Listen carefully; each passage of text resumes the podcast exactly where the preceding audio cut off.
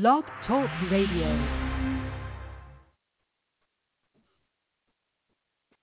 Well, where's my theme? Oh, I have to do it manually. What happened? All right, hang on. Let me uh, let me play the opening theme. I got a new mic card. Maybe that. Hope that's not what's causing it. All right. Let me see. Am I live? This is uh, yeah, I'm live. All right. Of course, you never know because we don't have the uh, uh, the things yet. The uh, the, the audio. Uh, we know the things I'm talking about. All right. Let's see if this works.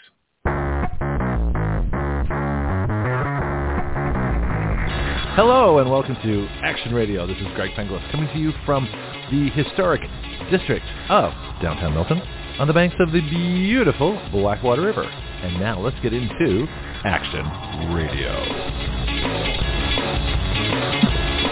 Yeah. So, uh, actually, this does sound clearer. Maybe maybe there's, something to that.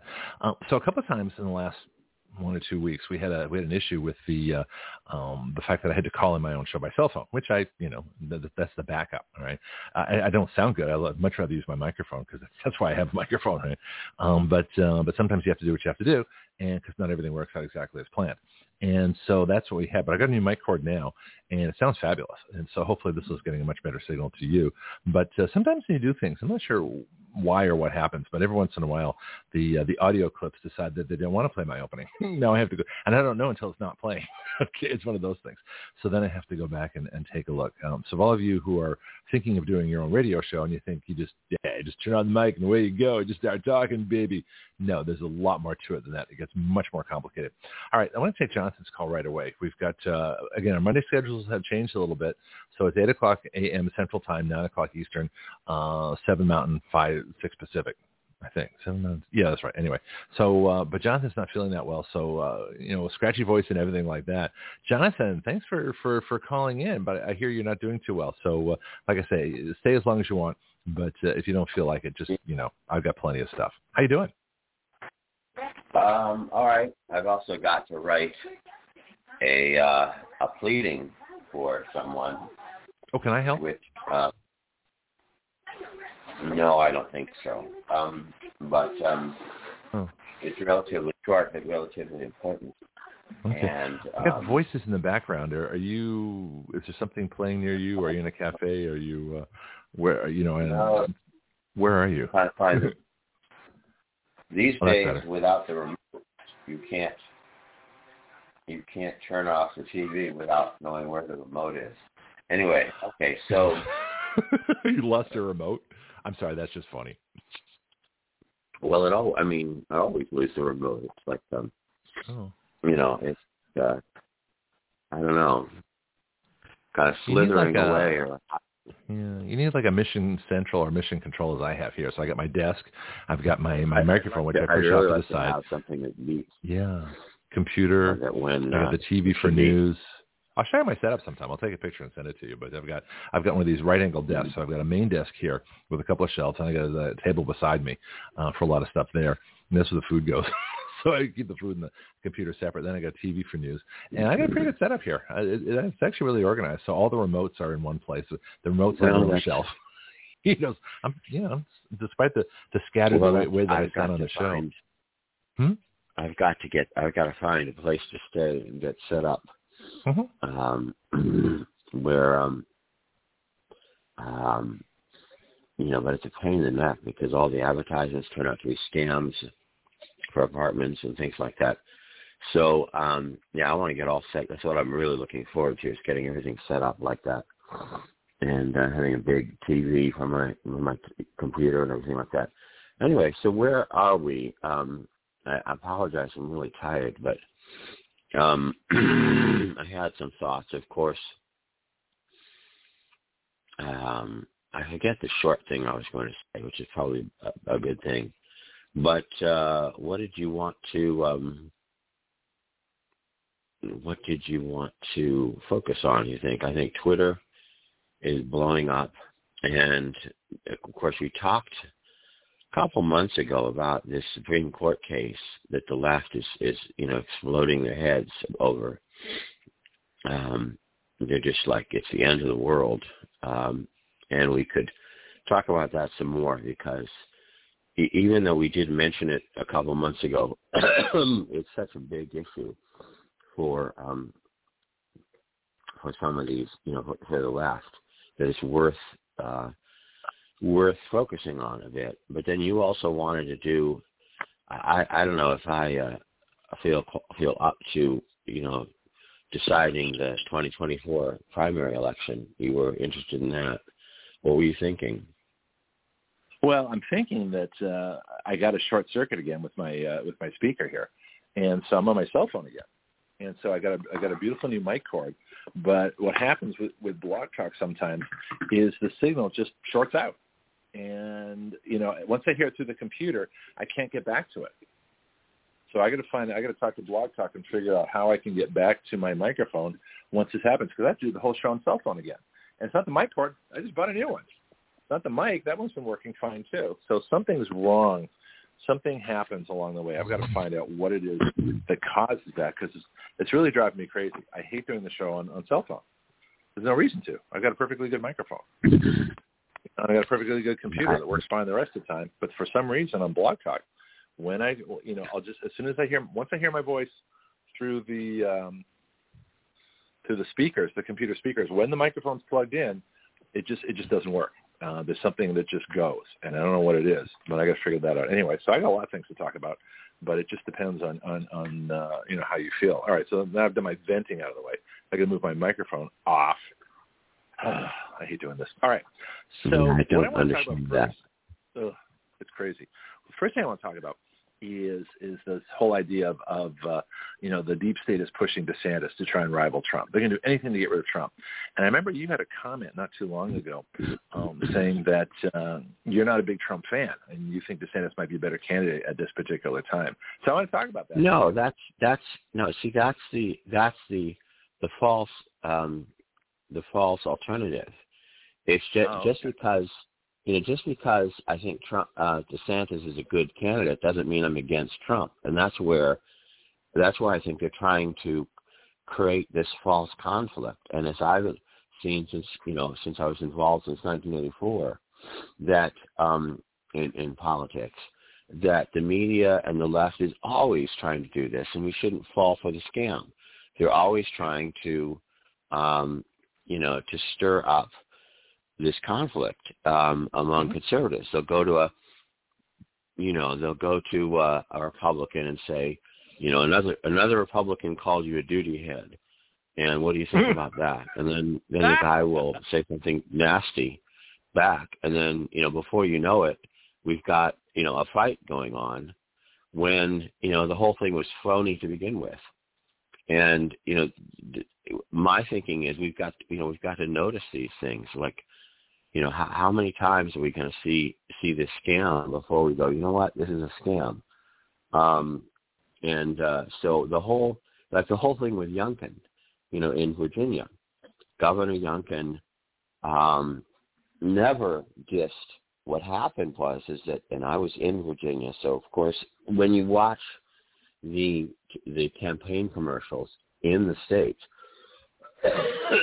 you um you get a more focused view than you do nationally. You see the the, the tremendous and you know the Democrats and the independent expenditures were constantly um, were constantly um, trying to tie Youngkin to Trump. So there's Mhm. there's no possibility of of Governor you know Glenn Youngkin distancing himself from Trump.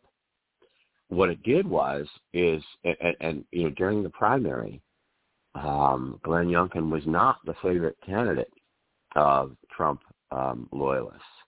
He was okay, but he was not. You know, Amanda Chase and some other people Right. were considered more more MAGA, more more Trump supporting, and so this massive onslaught of Youngkin is Trump um, actually strengthened Youngkin with the Trump base, and Oh, it allowed. Tried to rid of him, and it actually ended up backfiring on them. That's funny.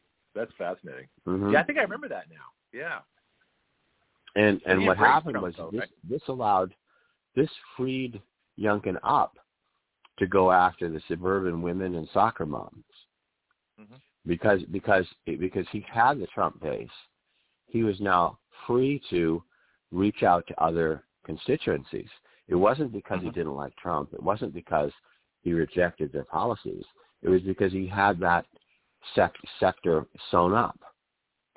Mm-hmm. And you know, and so, but they're always, you know, they were always trying to say that Youngkin's victory is a rejection of Trump. I mean, everything is always.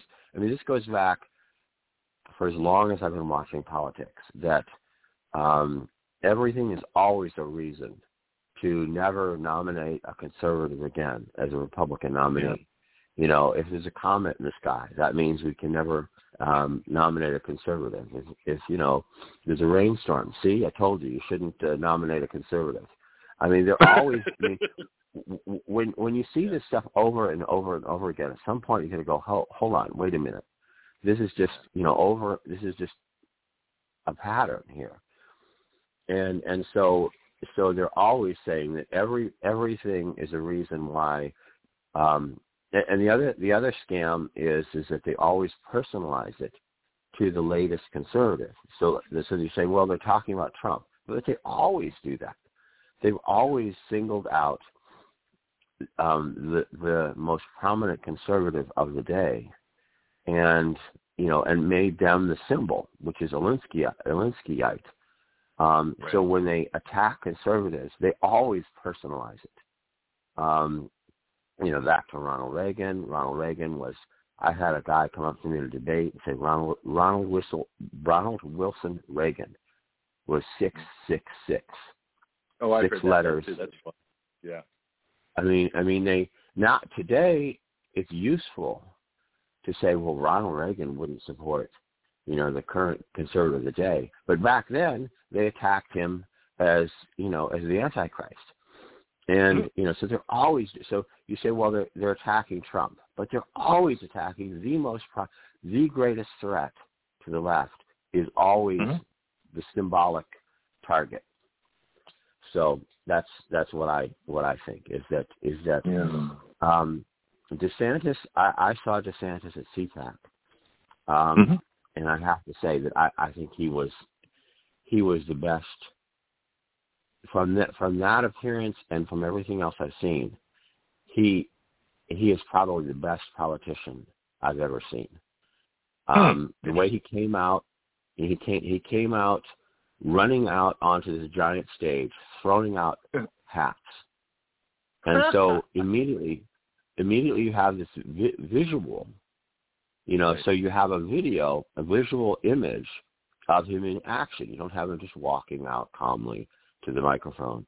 He's, you know, and, and everything he said, everything he did was just magnificent. It was perfectly tuned. But I, I just don't, I don't think that means there's some DeSantis Trump feud. And I think oh, that, I never I thought there was Trump, a feud. Yeah, I never thought there was a what? feud. In fact, I thought I thought that was manufactured because I, I said this earlier a few months ago that Trump and DeSantis, I'm sure, are friends. I'm sure they talk all the time. They're both in the same state. It would be, I think, DeSantis, uh, you know, pretty much owes his governorship, uh, at least in part, to Trump for for endorsing him and and uh, bringing him to the national stage when he was a member of Congress. So I don't think that there mm-hmm. a feud there. But that again, that's that what you're talking about, the manufactured feud, like the manufactured, uh, you know, Reagan is the Antichrist, like the manufactured Trump is the, the enemy of democracy, and if Trump survives, democracy dies. I mean, this is all a bunch of BS, and we know it. But uh, mm-hmm. I was just, I, I might have misread your comment, Ben, but uh, but it is an interesting debate, and it's, it's as false as as false could be but that yet that's why they do. I it. mean, I I, I can't I can't say that Trump is handling things you know well. Okay. Um, but I I I think that if he decides to run, I mean, frankly, on the Democrat side, who is gonna who is going, you know, uh, unless the elections are stolen, and, and people say, well, why why are you focusing on that? Well, they've learned that this is the only way that the left can win. You know, I say, well, right. Aren't, aren't you just being over the top? Well, no, they things have changed. They have learned that the American people are rejecting the establishment. They're rejecting the left, and the only way they can hang on is is by is to cheat and to cheat big. So, um, so the circumstances have changed. but, um, but and the other thing is is the media And of course, Elon Musk is. I don't know. I mean, you know, it, it's like I think they did the same thing to Trump. You know, the issue was was, was Trump going to be a liberal Democrat running as a Republican, and then they p- pissed him off. I think. You know, you attack people like you attack Clarence Thomas. You know, is this the way to win friends and influence people? You know, you attack Clarence Thomas's wife. Um, you know, at what, how, how much support do you think Clarence Thomas is going to give the left after they spend, you know, a, two years attacking him and his wife?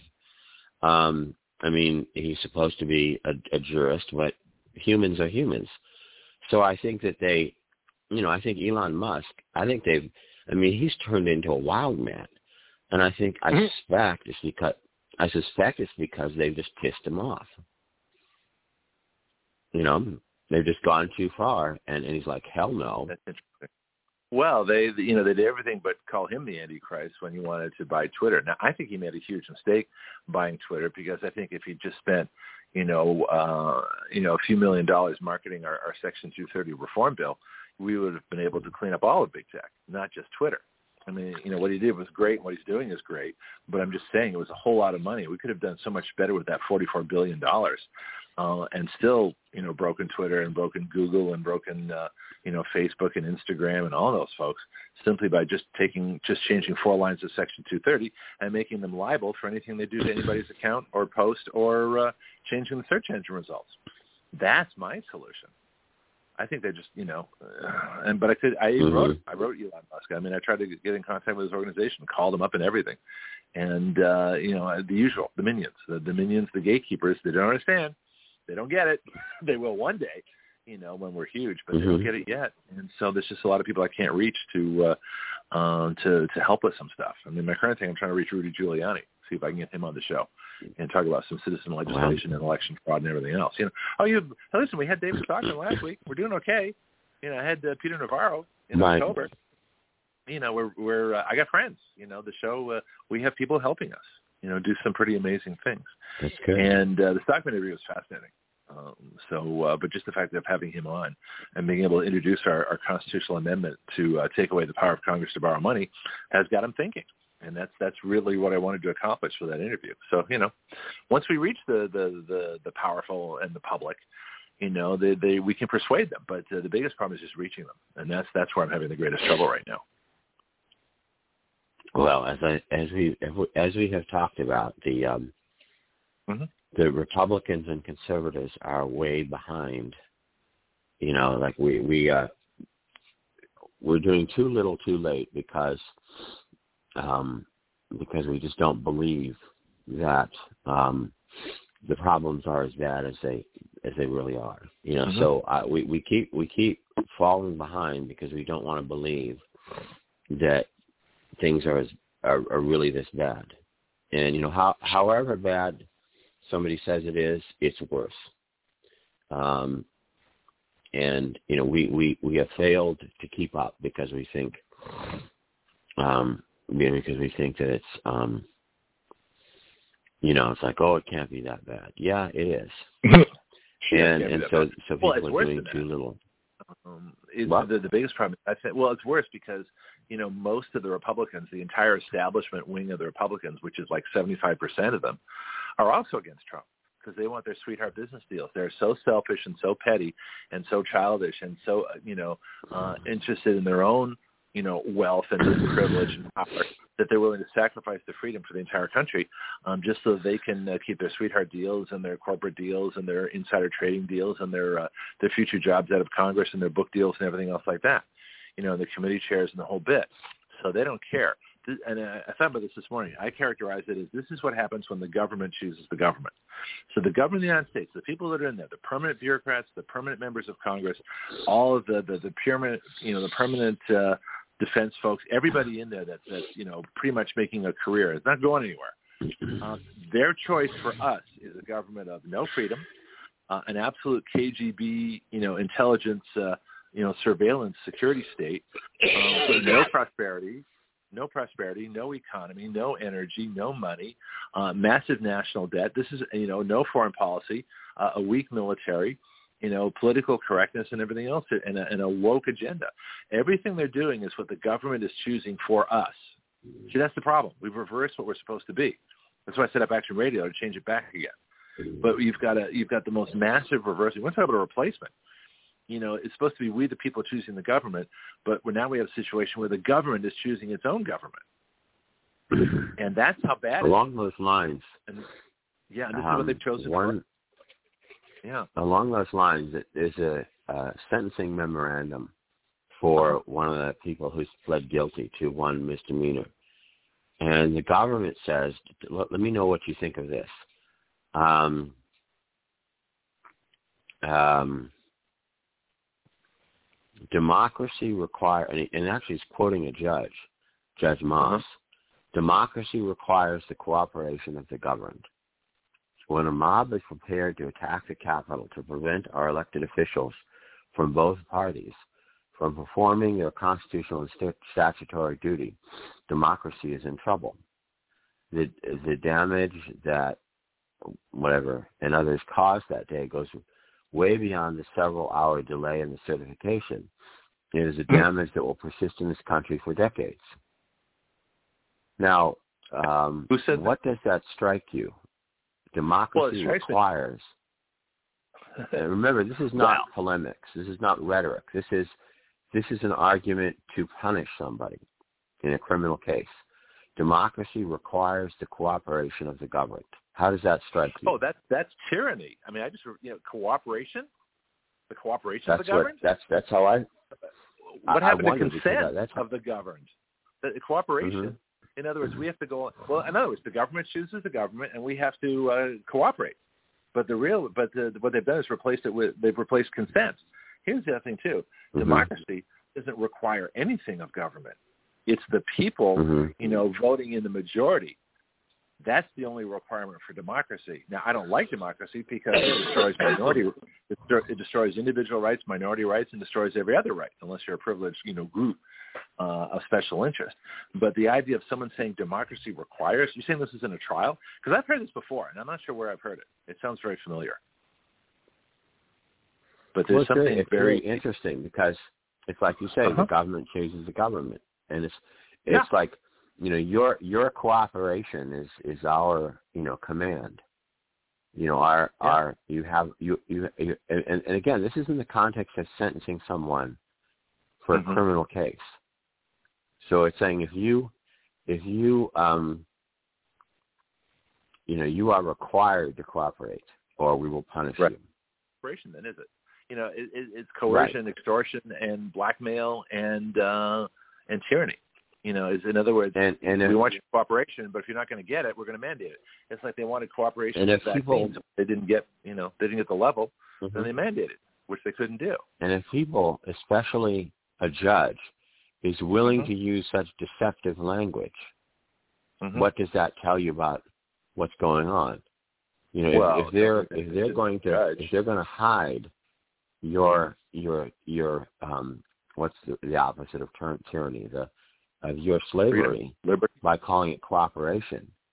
What yeah. kind of um, mentality is this to be deceptive? Well, it's one that wants forced order. In other words, we want order. We want discipline. You know, in order for us to progress. Mm-hmm. Well, that's what they say. You know, you just have to change a couple of words. Uh, first of all, we're not a democracy. That's the worst part. Democracy has no requirement in a republic you know, it's it's part of it in terms of certain things are are uh, are taken at a majority vote. You know, like the the popular vote, which determines the electors, but the electors become all of it's it's a winner take all. So so there is partial.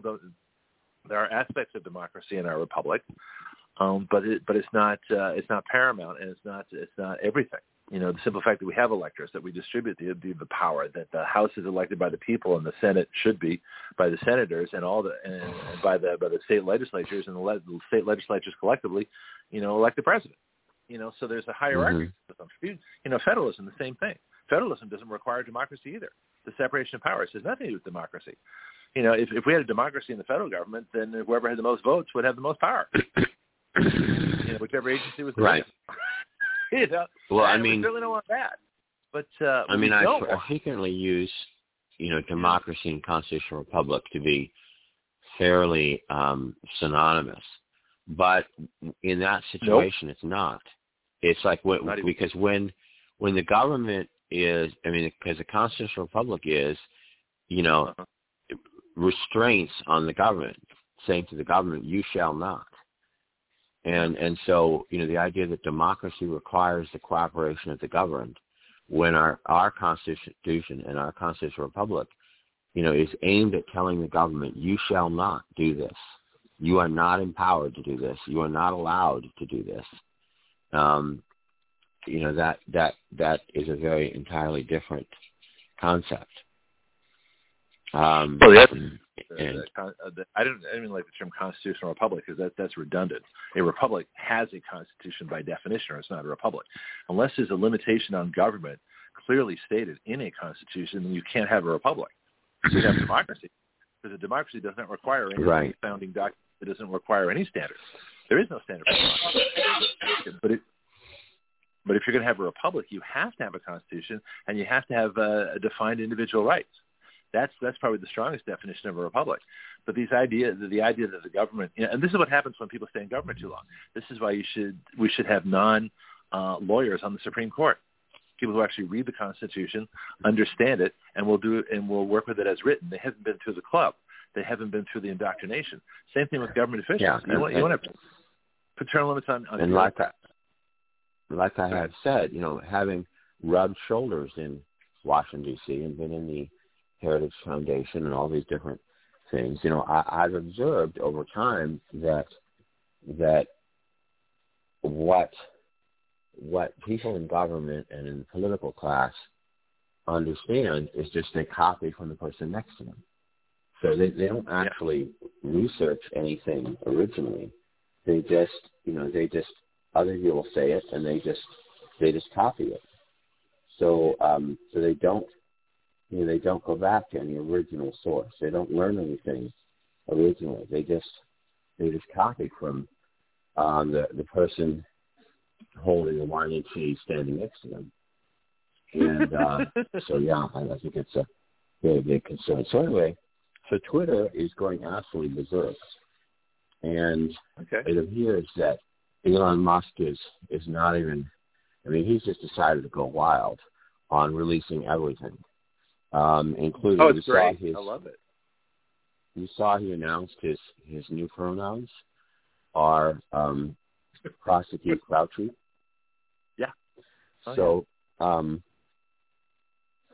so uh, and, and the thing is like you know it's it's difficult because he just bought a company that has serious criminal and legal liability, and yet I'll have a he's lot more when I going. get to them. But he fired eighty percent of them, didn't he? Isn't he like fired eighty percent of them already, or or eighty percent of left? Could be, but I'm saying that That's what I heard. that for for him We'll to expose all this, stuff, Uh huh. you know, for him to expose all this stuff is quite a step. Because Yeah. you know, because he's I mean most businessmen would buy a company and then hush it up. You see what I mean? Yeah, but that's not why he bought it. You know, I don't even know if he cares if it's successful. I think he really cares that free speech is back. Let me bring Priyanki in the conversation. He's been waiting uh, patiently for a bit here. So Priyanki, I'm back on my cell phone again. I'm not happy, um, but I want to try an experiment later where I plug my mic back in and, and try and reset uh, the screen without canceling the episode. Because more important, the episode gets going. I hate losing things, um, but I'll try that in a little bit. But anyway, Priyanki, what's your take on, on some of the things we've been talking about? well, this that's why there needs to be the, the coming together of states in order to enact amendments to the Constitution to bring back the federal government within the realms of the people. Yeah. And also, states Um, should nullify. States should nullify some of these acts that uh, Congress is passing, just like you would expect a jury to nullify a law that a defendant is being tried on, if the law is unconstitutional. Yeah. Let me uh, let me just hold you up for a second because we're going to take on the Convention of States Wednesday. I've got an article against it, and you and I can can hash that out. But there's a couple of things I want to talk to Jonathon about while he's here that I think are critical, and that's so I want to in the next half hour I want to redirect us. There's two cases. There's two cases that fascinate me. One, which is uh, the, the lesser of the two, the Harper v. Moore, which is going to be argued this week. That's on the North Carolina redistricting and whether the uh, state Supreme Court of North Carolina can tell the state legislature, you know, pound sand, which I don't think they can. And the other case, uh, Jonathon, is this Brunson v. Adams, where they're suing to have 387 members of Congress and basically the entire Brandon coup removed from office and arrested for failing to uphold their oath of office and failing to investigate uh, the stealing of the 2020 election. So which one, where, where do you want to start? Because these are really intriguing cases. Well, I'm not familiar with the second one, but um, how I'll do that later. Voice. But with the okay. um, the Harper case, of course, is a, a shining example of left-wing ignorance because okay. the Constitution is very clear that is that, that the state legislatures um, decide the electoral college and can, and the rules for congressional um, elections. No question about it. And the left, but again, this is where we have forgotten this and asking them to simply go back to the original Constitution is making the left completely freaked out because they said this is the this is um you know it's never been this way. Yes, it has. You know, and again, we um um a bunch of people, including Action Radio, filed a, an amicus court, uh, uh, curiae brief under the court brief, and um and uh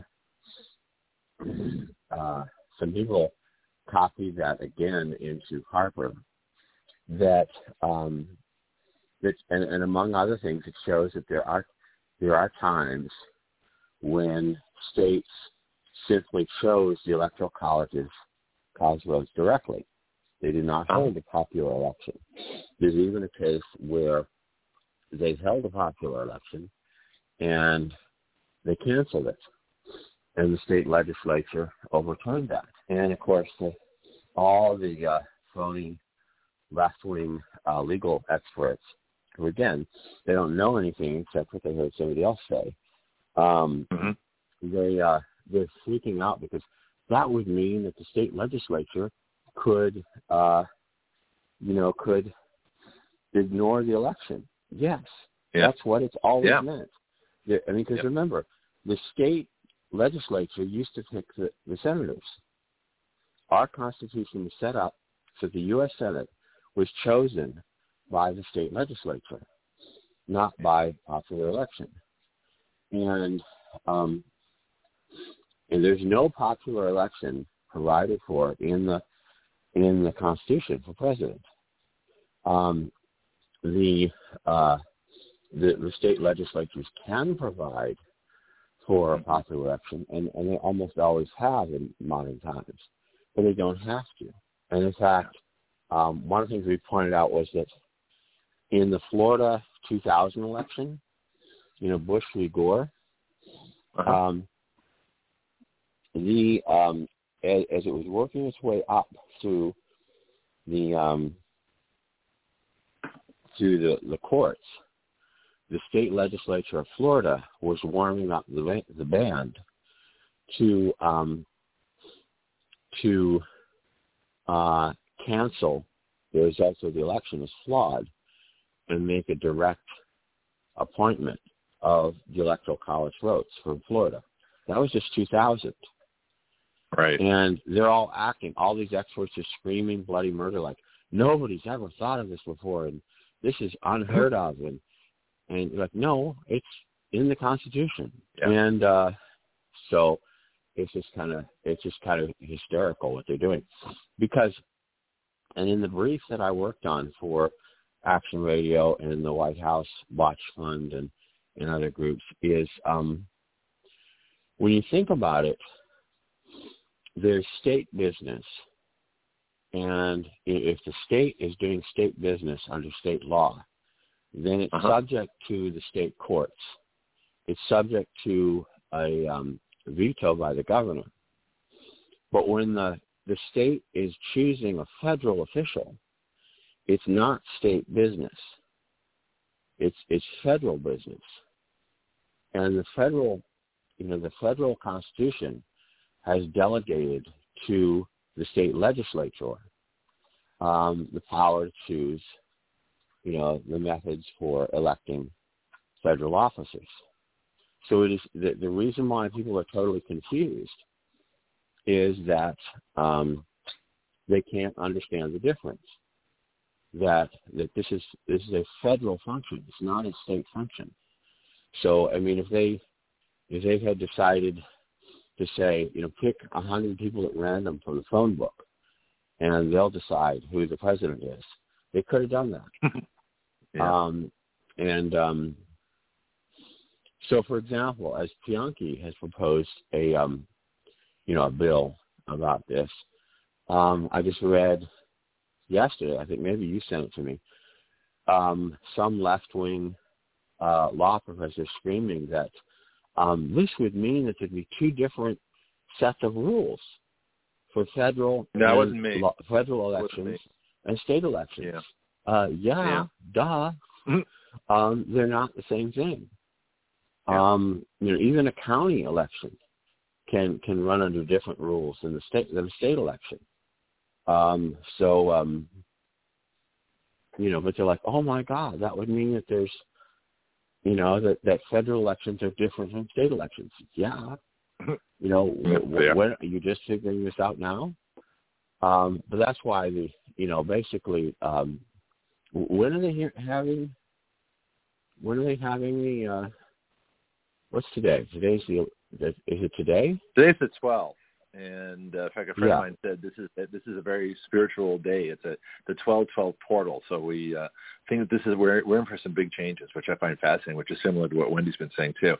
Um, this is the the two cases are Harper uh, and Moore, or Moore v. Harper.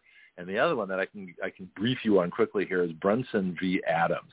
This is the far more fascinating and probably the, the less likely to actually be heard although they're going to they're going to discuss it on the sixth. Could they do a, a conference, I guess? And if four um, judges decide to take it up, I call them judges because that's what the, that's what the Constitution says. So four Supreme Court judges decide to take it up, uh, and then it goes in.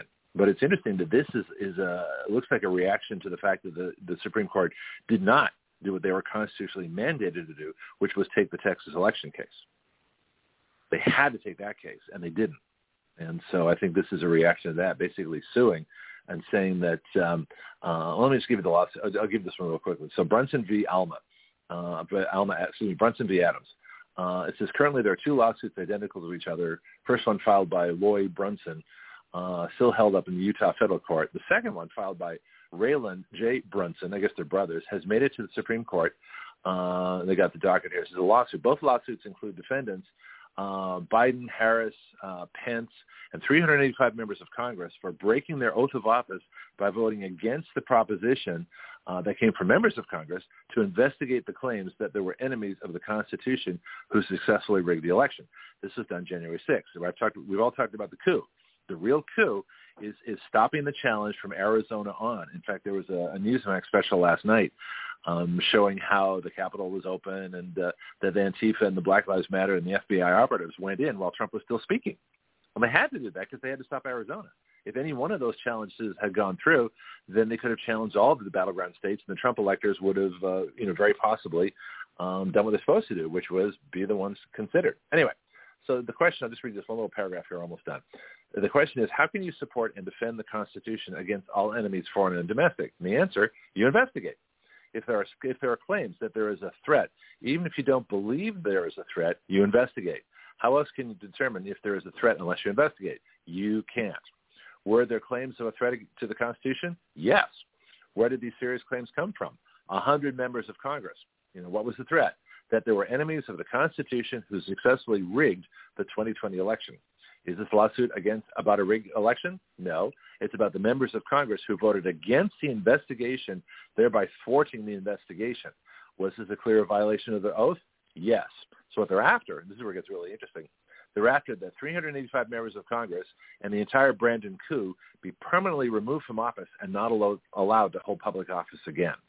That's what they're bringing to the Supreme Court. I think it's fascinating. I'm all for it. I love I it. think This is what Chuck Carter I think done. that uh, all that should be left up to the states, not the courts. The courts cannot make laws. The only thing they can do is listen to arguments between two parties. Those Texas lawsuits should have been settled with the state legislatures. You can't No, get the, the the criminal. I disagree. The criminal. You Yeah, can I say what I gotta say? Okay. Sorry.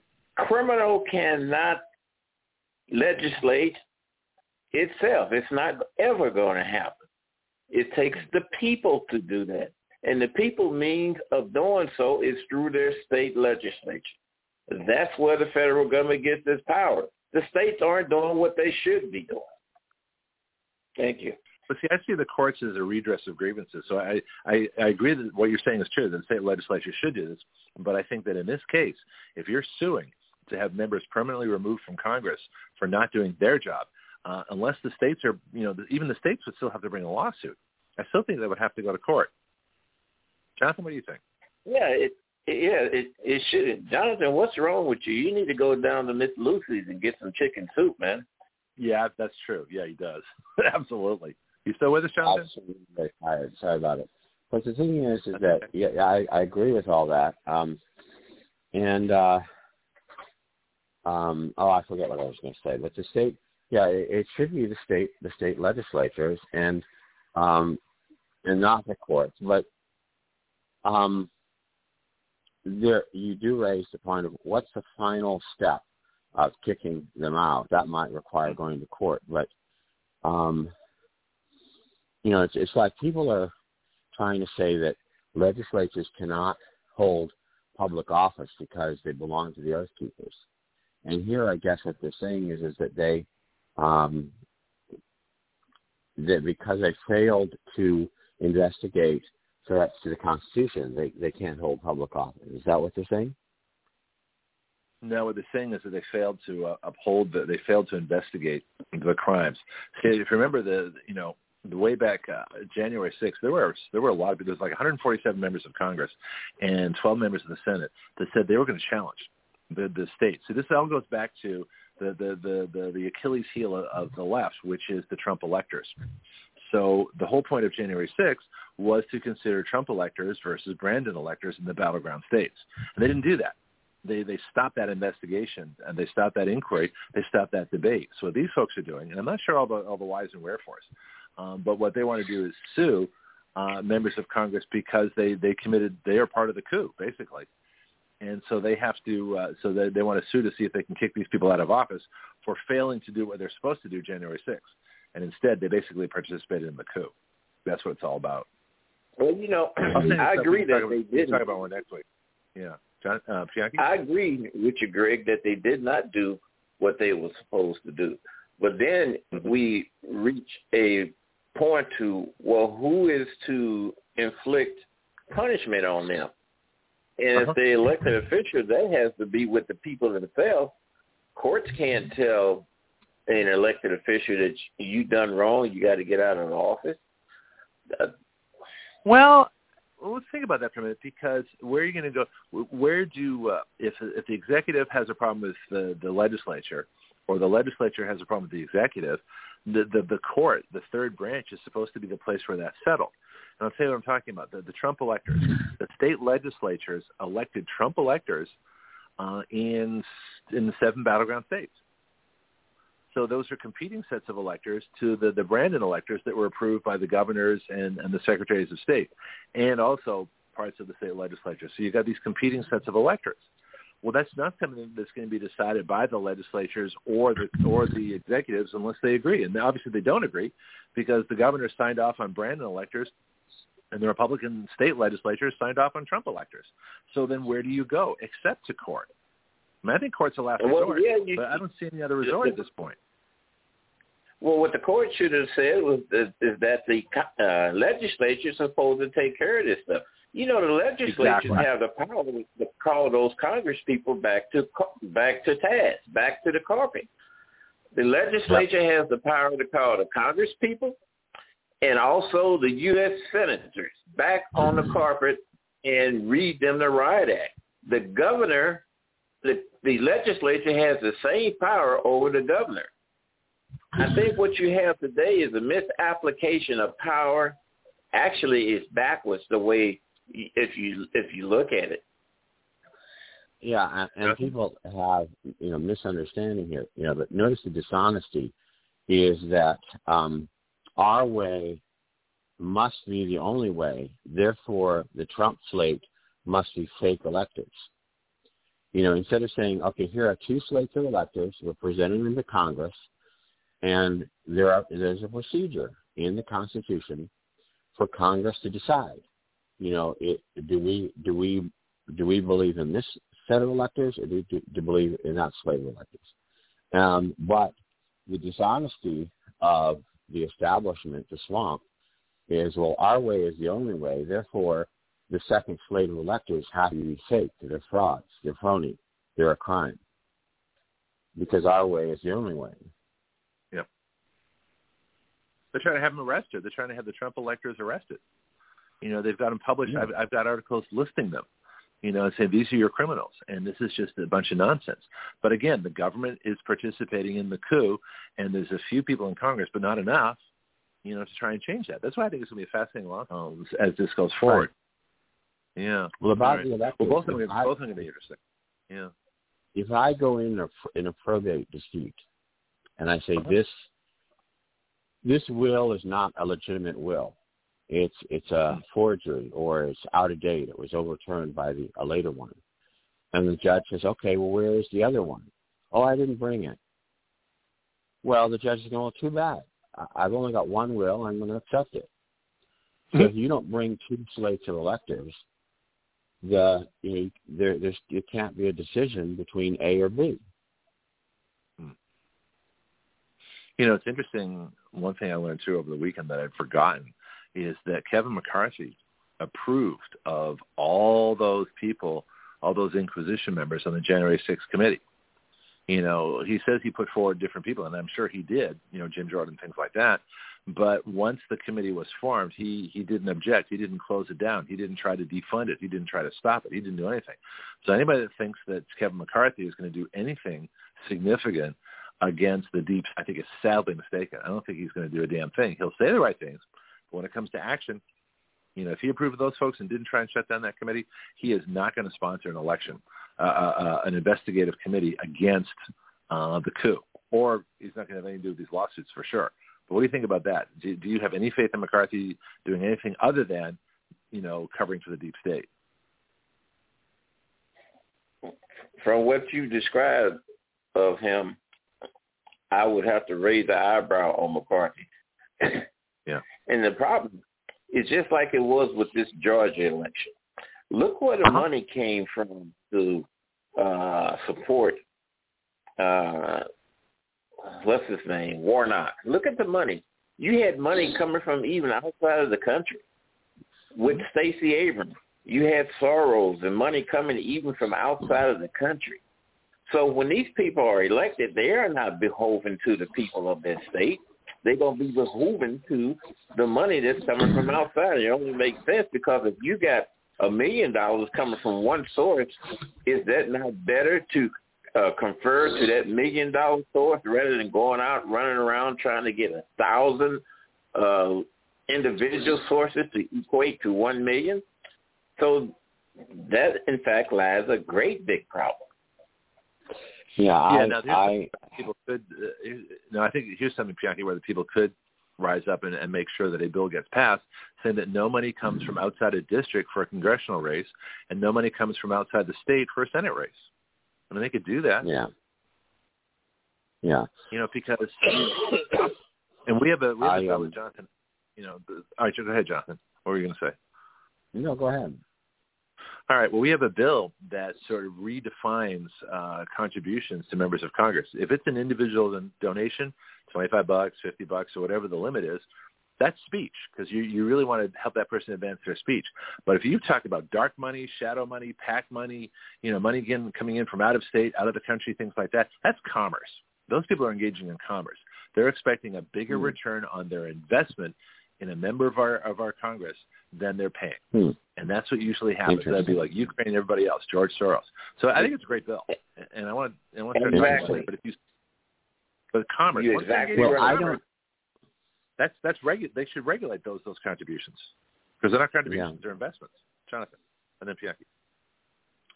Well, I was just going to say I have no faith in Kevin McCarthy or anybody else doing the right thing out of the goodness of their heart. I only have faith in how much of a fire the American people can light under them. You know, if, if we, they will. I mean, the thing is, they're cowards when it comes to the media. They're cowards when it comes to Democrats. They're also cowards when it comes to conservatives and Republicans. You know, screaming at them to do the right thing. Well, like I say, we so we had uh, you know, and and the members of the party themselves are cowards because they had all that objection. Remember, Kelly Loeffler was screaming before the uh, January 6th. She said, "Oh, I'm definitely going to be uh, there challenging, and I'll be watching what's going on. I'll be evaluating. I'll be voting." And then, of course, after after the seven-hour uh, arm twisting, she came up, "Oh, for the good of the country, we have to uh, like Brandon." You know, the the fact that they all voted for Brandon and didn't take up the challenges. You know, I mean, they did, but they said, "Did anybody challenge this?" Nope, not us. you know, not a single member of the Senate or House challenged any election after they came back up top. That's impossible. Unless Right. they're arm twisted. Anyway, I got a couple of other issues here Yeah. before we get to, uh, to Dorothy. Um, let's talk about, let me see. Well, here's one too. Kyrsten Sinema, um, who is now independent. Uh, there should be some rule or some law. I don't know whether Congress has to do it themselves or whether we can kind of insist or impose it. That if you're an independent, you cannot be counted uh, as a member of a party, regardless of whether you caucus with them or not. Because she should, if she's independent, she should be independent, uh, and that would make and uh, Angus King should be, inde- you know, is independent, and Bernie Sanders. You got three Democrats who are independent. That would lower their the Democrat Party in the Senate to 47. And of course, you can't count the vice president because they're not a member of the Senate. So it should be 47 Right. Democrats to 49 Republicans right now. So how do how do we stop these independents from being counted uh, with a party? Because uh, the geldings should have stopped that long ago when they had the majority, but they didn't because they're geldings. Because it wouldn't be fair. Um, they think. Um, oh, but okay. uh, you know, it wouldn't be nice. Let me put it that way. Um, but the no, you're right. But I think Kyrsten Sinema is an example of the left attacking Democrats and thinking that's going to turn out well. Mhm. You know, if the left if the left keeps savagely attacking Kyrsten Sinema, at some point, you know, there may be there may be a consequence to um to the and and the attacks will probably increase now that she's no longer you know that she has turned her back on the Democratic Party to some extent. I don't understand Manchin. There's no way in hell that Manchin should be representing West Virginia. I mean, the, the I don't know when he's up next, but we need to go into West Virginia and um and uh remove him. Well, I think Um, industry so- and family there. There's some other reasons why he's there, but uh, we'll see if Bianchi has any insight on that. Like, um, where you know what? Uh, you have any ideas for how we change this in Congress? I think it should be an election issue. You know, I mean, it's one of these you know in the weeds kind of things. It's, it, But if you, if you let independents be counted by a party, then they're not independent. They're Democrats. Jackie? Well, y- yeah, you're right. They try to walk a thin line in, in trying to stay in the middle, but it's very difficult because of a lot of reasons. Uh-huh. And just like there's a lot of reasons we have reached a state of chaos where this country is at today politically. Yeah. The makings of it have always been there. And, and like I say before, the only reason why come these politicians get over the way they do is because the ignorance of the people that they call their constituents. Yeah, that's for sure.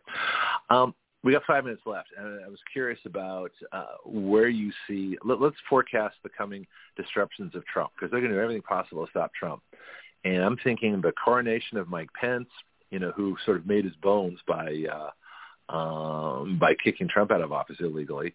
Uh, Mike Pompeo is going to be there. You've got someone I've heard the term the, the West Point Mafia you know, that uh, the, the coalitions they're building within the Republican Party or just in government in general to put forward anybody uh, to sort of do battle with Trump. It's going to be Trump versus the establishment in the primaries. Jonathon, you got any insight right. on that? Anybody else? Well, for seven years, it's like you know the walls are closing in on. You know now Trump's gone gone too far. I mean, how many times do we have to hear this over and over and over before we go, yeah, right? Um, mm-hmm. they got this idea that oh, we're going to get someone to run for president. Well, we had we had Jeb, and you have to say Jeb with an exclamation mark. Remember, uh, Jeb exclamation mark. Um, yeah, he, like, he started uh, out with a hundred He's million. He's our Beto. What? He's our Florida Beto. yes. So so just because someone runs for president really doesn't mean anything. The the question is, do they have any chance of winning? And um, if Trump want, runs and runs well, you know, nobody else. I mean, he already beat 17 or 16 other people um, in 2016, but right. I don't. I, I think that he is allowing himself to get a little bit uh, I think he's allowing things to get under his skin. I think he's got terrible lawyers and terrible advisors, and I think yep. that that the legal problems he has are completely avoidable. It's like this thing about the fringe benefits. I mean, everybody in corporate America does that. I mean, the idea that you have you have a company car, and mm-hmm. and it's a yeah. it's. I mean, everybody does that. How is it that how is it that Manhattan isn't screaming bloody murder against um, the Manhattan DA and saying, "Whoa, you're attacking all of us." You know, but they're willing they're willing to allow him to go after the Trump organization for things that all companies do. And even and I done that. Of, you know, insurance evaluation. If well, you own a house, taxes. if you have a company but, car or a health plan or things like that, or a executive, you know, whatever, the, the executive dining room, those are those little perks are, are ways to avoid income tax because you're giving people a benefit that's not taxed. I mean, I don't know, I don't think the employee well, pays, it is the tax. CEO pays for the company car, right? Isn't that why you do it? No, it is yeah. tax. I could buy I could buy Jonathon five hundred dollars worth of groceries. I could take him and take my company's card, credit card, and buy him $500 worth of groceries. Jonathon merely would have to pay the tax on that $500 based on what his tax rate is. That ain't my problem. Okay. My my thing is that I could take that $500 and completely write it off against my gross income on the corporation. That's just the way that works. Okay. Well, it you know it it kind of it kind of it's tricky. It kind of depends, but but the thing is is that the idea that this is some new novel thing is is um, yeah. is strange. Um, now, the other thing about the evaluation of his real estate is, you know, because if you've ever bought a house, when when is the last time that the loan company asked your opinion about how much the house is worth? They hire an appraiser. they don't. They don't care. They don't yeah, care what you appraisers. think. What? The, the last house Yeah. I just bought, uh, it, about the 2015 for my grandson, they hired an appraiser. It wasn't based and on what the seller said it was worth. And then if, if the two numbers don't come together, thus is your down payment. Yeah, and yeah, and I have a friend who's a realtor in Virginia, John Medeiros. I did some work with him, and you know, he's often dealing with the fact that the the buyer and the seller agree on a price, and then they, you know, uh, what's the word, you know, uh, wring their hands, hoping that the appraiser agrees. Now, this is fair market value. The the buyer and the seller have agreed on a price, but they're waiting to see if the appraiser agrees. So, you know, so you can't. I mean, the idea of prosecuting Trump is just insane. Um, and, and and and Trump has said that every document he says is like like two pages of disclaimers at the front saying do not you know do not rely on you know any estimate in here. You you must come up with your own estimate. You may you know this is not you know blah blah blah. And, and so you know but we have a legal system that you know the new york legal system i understand from people up there is completely corrupt. Going up to, hmm. to the appellate court the Court of Appeals of New York is not going to help you because they're, you know, they're completely, uh, completely corrupt. And um, the D.C. system is, is corrupt. Frankly, what we need to do is we need to get a whole bunch of conservatives to move into the District of Columbia so that if they ever, you know, you know, for juries and if it's a state, you know, they turn it into a state. And that works. that worked. There was a, a school district in upstate New York that you had some uh, Jewish families living in it, and Jewish families felt that they wasn't receiving the type of uh, services from the school district to address their children. So guess what? Jews from all over the place moved in there to the point where they was able to take over the school district through election, and they made the changes themselves. You're absolutely right, Jonathon. That. That's a good. That's a good idea. And I have to be careful in terms of housing discrimination laws, but but it should be done. I'm going to get off because I, you know, I need to go get some. No, we got. I got drop down the line anyway. I was going to do that. I was going to. Dr. Says. That. Yeah, I'm going to. Right. I'm going to about that thing that Bianchi said in a little bit because right, uh, yeah, just uh, anyway. Thanks, John. Have go a great ahead. week, yeah, guys. Uh, appreciate you being on. Yeah, he, he made an hour. Jonathon was not feeling well, so uh, you can tell in his voice. That's why uh, um, he's not his usual feisty, feisty self. Don't give him time to talk. Um, Greg, so what I want to do now, what I want to, Bianchi, Greg, go ahead. You are what, excited as a child at a carnival ride. No, I, I want to ride this one. I want to ride that one. You can't ride three rides at one time, child. Wait one at a time. What are you talking about? It's good. It's good though. Oh. You still oh, okay. expressing your youth. Well, I am youthful. I also have a really severe case of ADHD. but I make it work for me. All right. Here, here's what I want to do. Because and, and Dorothy, just hang on for a little bit. I, we had some technical difficulties earlier. Um, my, I got a brand new mic cord, you know, because we, we had a couple of uh, times last week where the the computer, that once the signal's broken, and I'm not sure how this works between the mic and and the computer. I'm still logged in on the show. I should be able to broadcast with my microphone. So what I'm going to do is play play a, a couple ads here, and then in the meantime, I'm going to furiously connect back up again, refresh the screen, and and see if uh, uh, the show's still there. If not, I might uh, you know either cancel and start a new one. I'll figure out something to do. Um, you but got, uh, you know the problem. I've been reading some articles, like with Facebook, Twitter, uh, you had a lot of people with devious uh, agendas that was working for these companies. You had a lot of Israelis working for Twitter and Facebook. It comes to to, to uh, find out, so you know what type of agenda they have and what stories they would be approval of or slanted compared to others. So same thing is going on with BTR. Those um, that's working for them, it's probably against some of the things that you put forth. Yeah, I know. Blog Talk never really does that. At least I'm not. I, I, I've never seen that happen. I mean, they've they've got uh, really conservative folks, and they've got uh, neo Nazis on the show. You know, so I don't think that's the situation. Let me just. Um, so y'all mute yourselves. Dorothy Bianchi, mute yourselves. I'm going to mute myself too. I'm going to try and come back. I'm going to play two things, and then I'm going to play. I'll just let me just do two quick commercials. I'll be back in about two minutes, uh, and if I'm not back immediately, then I'm going to I'm going to have to call back and go back to my phone. So if you hear a little, if you don't hear me as soon as the the two ads are over, that means that uh, the microphone's not working. If you do hear me, then tell me because I'll be a whole lot happier. All right, so let me uh, let me uh, start these, and then I'll mute myself, and I'll be right back. Greg Penglis here for my book, The Complete Guide to Flight Instruction. Everyone at some point in their life wants to learn how to fly.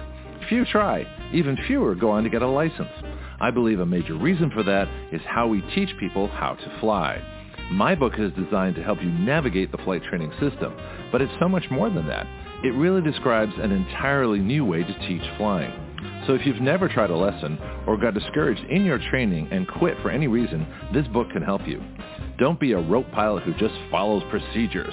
Be a thinking pilot who makes great decisions, who understands all the reasons why we do what we do.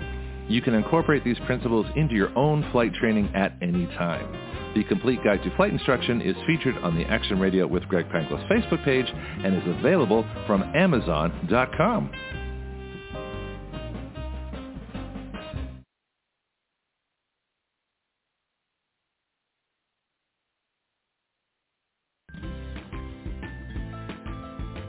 Do you know your way around healthcare, insurance, pharmacies, surgery?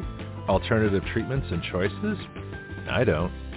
Which is why I'm so glad I met Priscilla Romans, had her on Action Radio, and learned about health patient advocacy. She is the founder of Graith Care.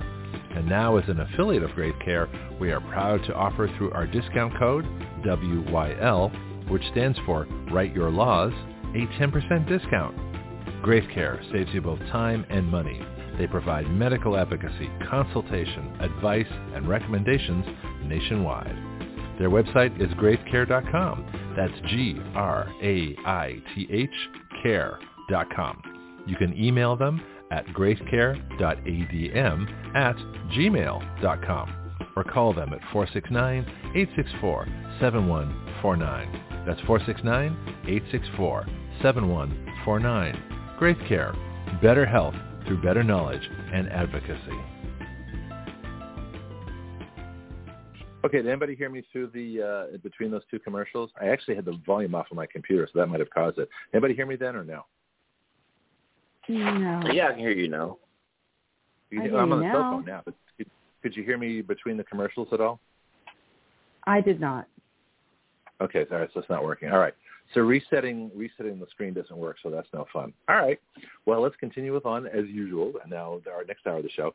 And uh, Heather might cancel the the next hour. I'm not sure which. She's got stuff going on too, so I got a message from her. So it's as usual. It's as we're all over the place. You know, typical day.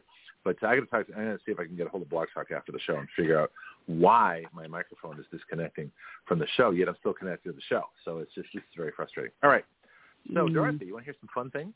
Uh, fun things? I, uh, Yes. I don't know if you see my video, but I got to, to learn how to use a flamethrower this weekend. I saw, I saw that you were doing a flamethrower. I didn't get to watch it. However, I I just laughed and thought, of course, of course he's doing a flamethrower. Good for you. That sounds exciting. Yeah. Well, I, I want to talk to you. Uh, we, we want to do a little segment on, on adventures and, and relationships and, and doing really cool things like that. But you actually were in a, a record store. I was, and and to your note, I love the topic of adventures and relationships. I, that's really fun, and I think Yeah. it's important. And I think I think if you do a relationship contract and you really want your relationship to work well, um, that might Uh-huh. be something you actually put in there. That you know, once a month or once every three months, um, we do something that increases adrenaline together in a fun way, Uh-huh. intentionally. Yes. But I want to give you time to think about that too, as I always like to sort of you know preview these ahead of time so you can kind of work on it. I'll tell you real quickly. oh yeah, we uh, won't do that today, but that's a fun one. hmm Yeah, and here's here's one of my examples. Uh, on a first date, uh, I invited this woman to sword fight in the park, and I had uh, my we had my foil, my fencing foil, and a katana, both of which were metal. So we had to be careful about this. But we ended up leaping over park benches and fencing around trees. We had a blast. She and sounds so, fun. Uh, it was it was it was incredible. So anyway, flamethrowers can definitely I you know because I had uh, a couple of women friends mine go that's like totally amazing. I want to try that too. So I'm thinking yeah, it'd be a great way to meet people too. You know, come down to the the shooting range and try a flamethrower. Well, enough about me, and I want to do music. Oh yeah, so I, like I said, I'm a little scattered today, as Keith said earlier. Um, but music, we got to talk about text and music one day too. I think that'd be a great show. Well, I'm ready for music today. I think that's a fabulous topic, and um, Okay. it's already kind of on my mind. But but but you know, I can go with the flow. So if there's something else that comes no, no, up, no, no, you no, know, let's do it. It's your report. I like giving you suggestions, but I, like I say, I also like giving you a chance to kind of think about it and talk to other people, and uh, that way we can explore it better. So let's do music. A lot Let's of topics up- came up. This, Oh, Mhm. go ahead. No, a lot of topics came up this week. It was interesting. You know, there were several days I said, "Oh, I'm going to discuss that on the radio." Oh, that's so good. I'm. There was a few times this week, and I got. I get like you. I'm a little scattered. I, I think I'm naturally scattered, and I'm okay with it. I, I'm.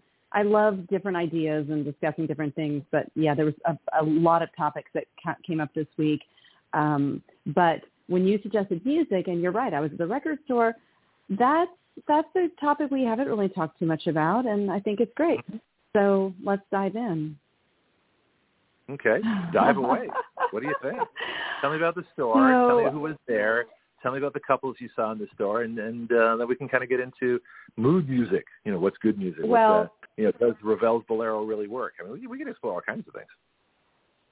So I happened upon that record store, and I believe my life is in flow. I'm following God's pathway, so I'm always open and curious to what is presented.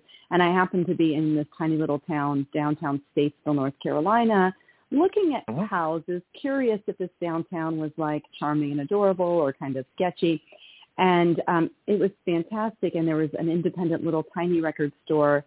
And I got to speak with um, the owner for quite a while about small business in these times and uh, people holiday shopping on Amazon versus small stores. So I wanted to give him a shout out. Uh, and I picked up Mhm. a record player for my son who has been really interested in record players. There's somebody in downtown Davidson that, that sells records, these kind these young guys, and he's always very interested. And he said he wanted a record player. Um, I have a lot of my father's old albums. He was a conductor and composer, and so I thought, well, this is a great family gift for the holidays. So I picked up a record Wow. player. Yeah, and several albums, and I'm really excited about it. And I, there's something about the record that's tangible, picking up the needle, putting it on. You know, your body is involved. I don't know if that makes sense. Well, let's let's think about. Here's something interesting, and I, I'm curious Bianchi's impression of this also. That analog sound versus digital sound, CDs versus vinyl. Is there something? And this is where our medical wellness focus. This is where your your physiology physiology knowledge will come in. Is there a literally a vibration? And we've had folks talk about Okay. that we do vibrate. There's a frequency, and and is there a difference between analog and digital music, for example? So I would love to talk in this hour about frequency and, and our mood and emotion. Analog versus digital, I don't know that much about. I want to hear someone who does or read about that because I believe likely there's a big difference. Does Bianchi know? I don't know, uh, Bianchi. I mean, I was thinking more Well, the, yeah, uh, a difference. the emotional level, uh, There's not, a not difference, the though. You- Go ahead, Bianchi. Yeah, they used to take a digital, synthesized digital sounds to create all sorts of sounds, like bird chirping, your sirens, and so on and so on. So there, there is a difference. The the digital sounds are, are more compact. Uh, analog sounds when you like a live band, a live band, and when you record that, that was an analog sound. Mm. Mhm. Yeah. Well, it- there's a. Mhm. Go Go ahead. ahead. Well, I was Oh, going you to say go, for the purpose. Well, well, thank you. yeah, we'll, we'll trade. We all, yeah, we all like to speak at once. It's so much fun here. But the thing is that um, when I think about this, is, is you know the analog versus digital. I don't need the actual physics of, of the differences between them. You know, it seems like, uh, but the, the, the I'm more interested in the impression that it gives and how it affects our body, how it affects our mind. I- I how it am too. I'm very think- interested in that, and I feel like there's a risk that we are like recording life and not living life, right? So the easier Oh. you can get into, the easier you can get into digital and um, you know iTunes and Spotify. Look, I play the violin. My father played the piano. He was a concert pianist. Played multiple instruments. Um, I remember eh, there was always music in my house. We had one of those old. You'll know what they're called. They're like you could you can see that not because you're old, just because you're smart. but, you Okay, know, fine. the things that you can look at the such a big fan. music and you can see the wheels turning, like the recorded music, like it wasn't even a record. It was like those those big windy tapes, like those giant. Yeah, a tape we had that, and Yeah. it, but the Uh-huh. big, like the really big systems that were like high quality. So he he had those in his Oh, den. used Yeah, he had that in his den. There, Okay. Yes, and Wow. there was always music playing, and we had opera singers at our house recording. Um, opera singers sometimes rehearsing because he he was a well well known conductor um, around the world. But anyway, my point is music was always in my life, and it was real live music all the time, like often, or it was analog. And um, that's a big new word for me. I like it. Thank you. Um, but this, I'm Uh, very do our best. suspicious of the new tech. I'm, I'm suspicious of the new technology. I know about the science of frequencies. I know a little too much about how there was an intentional shifting from I think 432 to 440 hertz, um, which is um, What, what was a mood? 'Cause changing. 440 is A440 is the tuning frequency. So 440 Ah. cycles per second or kilohertz or whatever it is. So when you tune a guitar, you tune a piano, the natural tuning note is an A, which starts the scale A, B, C, D, E, F, uh, G. Uh, and then you go back to A again because it's an octave. An octave is, is eight, therefore eight notes. And the definition of an octave is that the frequency doubles. So if you have a, a string, it has to vibrate twice as fast or or like when in a string on a guitar or a violin, you know if you go half the length of the string, the octave happens. You, you've doubled the frequency, you've shortened the wavelength by half, and that's the definition of an octave. You're Ooh. a genius.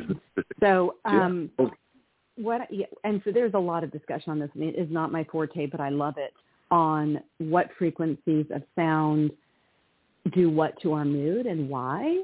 Like, um, like there's certain frequencies that remove Yeah. fear, like 396, 432, opening the heart chakra. That's my favorite to listen to in the house. 432 hertz. I'll, I'll Oh. tell.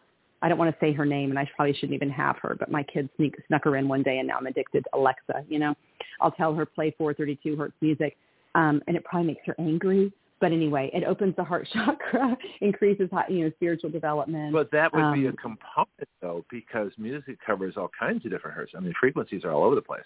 If you figure, Mhm. you know, you cover five octaves in a in a in a song from the the low bass, like in an orchestra, you got the string bass at one end, you got the cymbal at the other end. You're and the cymbals are extremely high frequency. They're the highest frequency Mhm. there. So between the cymbals and the bass, you probably got maybe any I don't know five to ten octaves. That's going to cover a whole lot of hertzes, multiple hertzes. So the question is, I don't, do and I and I think listening to cymbals repeatedly probably would have a certain emotional effect if you Oh, just listened to, and and I would um. I, I, and I would argue that, that there is a lot of science and truth behind certain instruments actually do kind of change our mood. And, uh, you know, you have the wind chimes, the uh, djembe, rain stick. I'm sure you've heard a, a rain stick or a didgeridoo. I played a didgeridoo. I used to do you didgeridoo have. impression tuba. Of course I have. Exactly. No, I, I Well, can do, there's a I lot can do of science impression that those didgeridoo on tuba. instruments- Yeah. Yeah. Oh yeah. those instruments are used in sound, you know, sound therapy, and you know, as you know, music therapy for for a reason. It's very sacred, very ancient.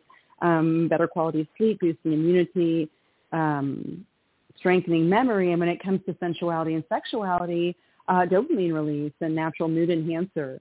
And so this does tie in together with my main topic, but uh, there's so many flavors here. Pan flute, No. Let's get back to your main even topic. wi- Well, is, even wind just- chimes uh, have been Uh-huh. proven to. Isn't that interesting? Putting wind chimes on your porch, relaxing, soothing. We can't really have a great intimate if we are calm and confident and feeling connected. Right. And music has been proven by just tons of science to. And I don't want to be sexist here. I always pre- especially for women. It seems a little more so than women. And again, there's a spectrum, not across the board, everybody but that there is nerve endings and emotional triggers with music. So it is, I believe, wise and clever to make a very intentional playlist or maybe a few.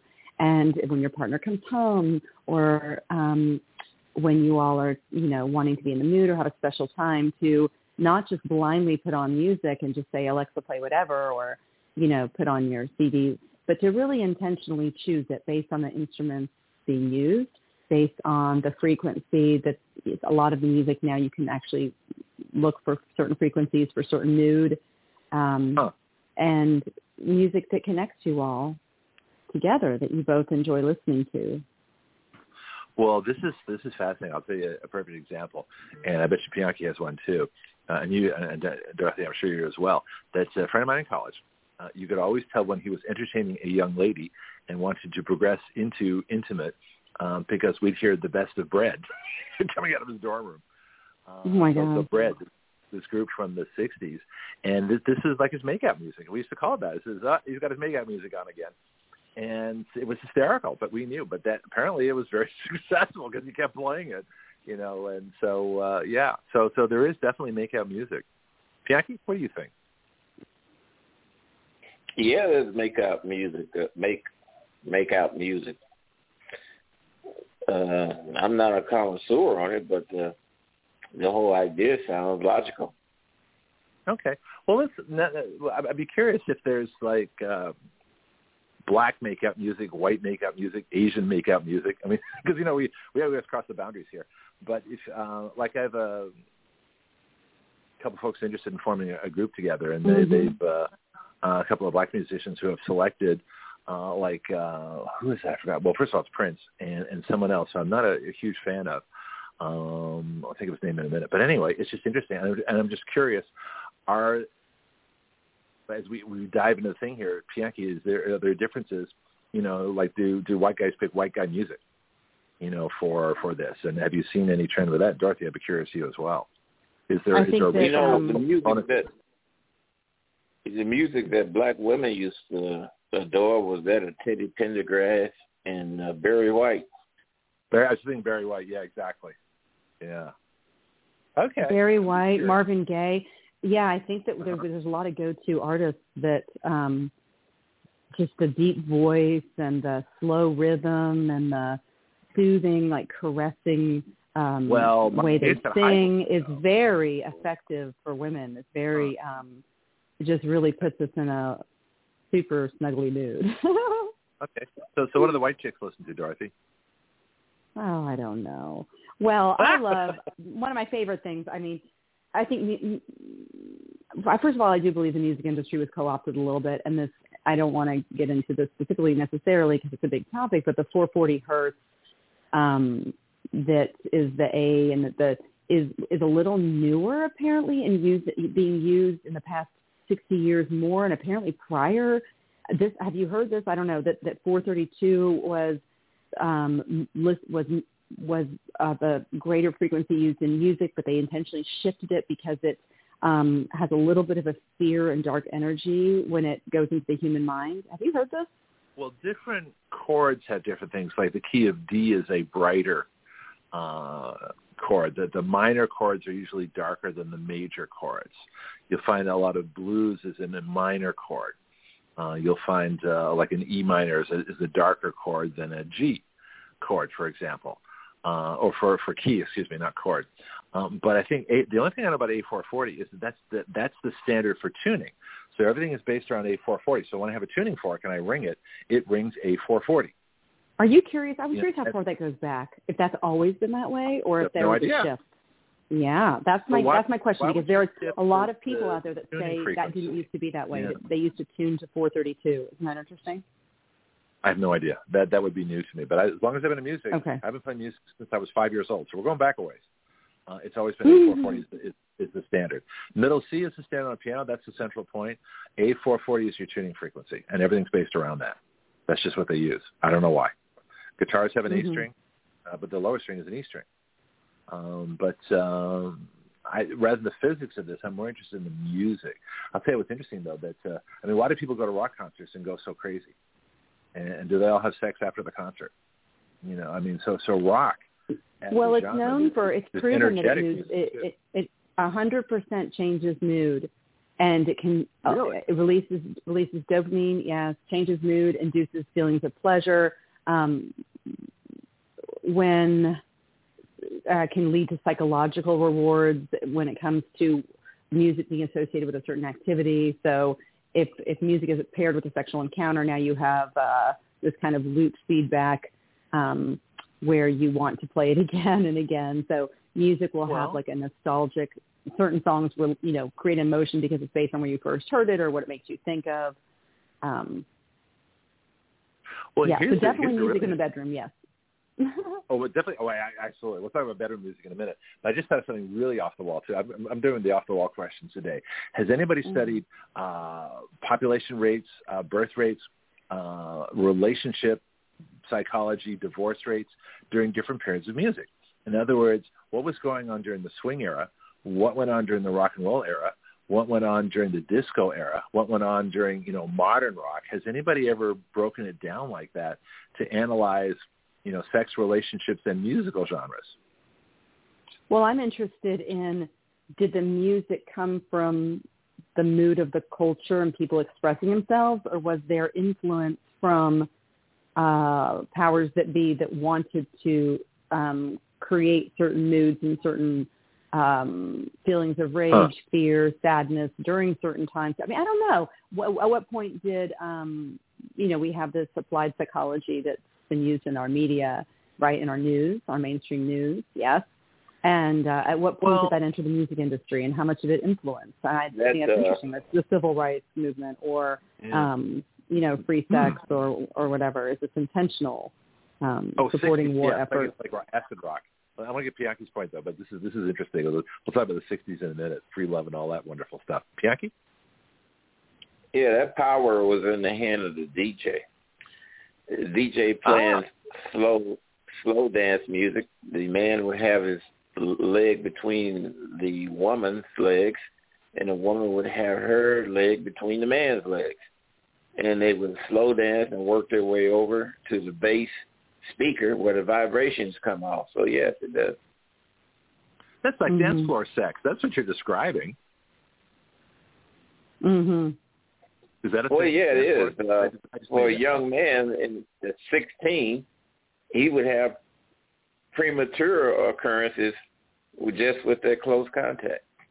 I mean, you can imagine, right? That's an excuse to touch and be intimate without this, this culturally accepted, right? I remember the scene from the movie was that um what was that movie? Was that Footloose? where they said keep a keep room for Jesus between you when they were dancing. Make sure there's room like a foot between you. Keep like room Footloose. for Jesus. Was that Footloose? I think it was Footloose. Yeah. Well, I mean, listen, I remember, you know, junior high and high school dances. Yeah, you you know, you didn't want to get uh, too excited on the dance floor or get too close to your your your female partner just for that reason. You know, we've all been 16. I know exactly what Bianchi's talking about. Yeah, that's Mhm. fascinating. But uh that was kind of fun though. it was like, oh, and I like if and if there was any This is great. if there was any sort of if there was sort of um, an intention by you know the powers that be to increase uh, sexuality, which there seems to be a lot of evidence to put much more emphasis on sexuality, was our Yeah. music industry infiltrated in the 60s and 70s to try to create that.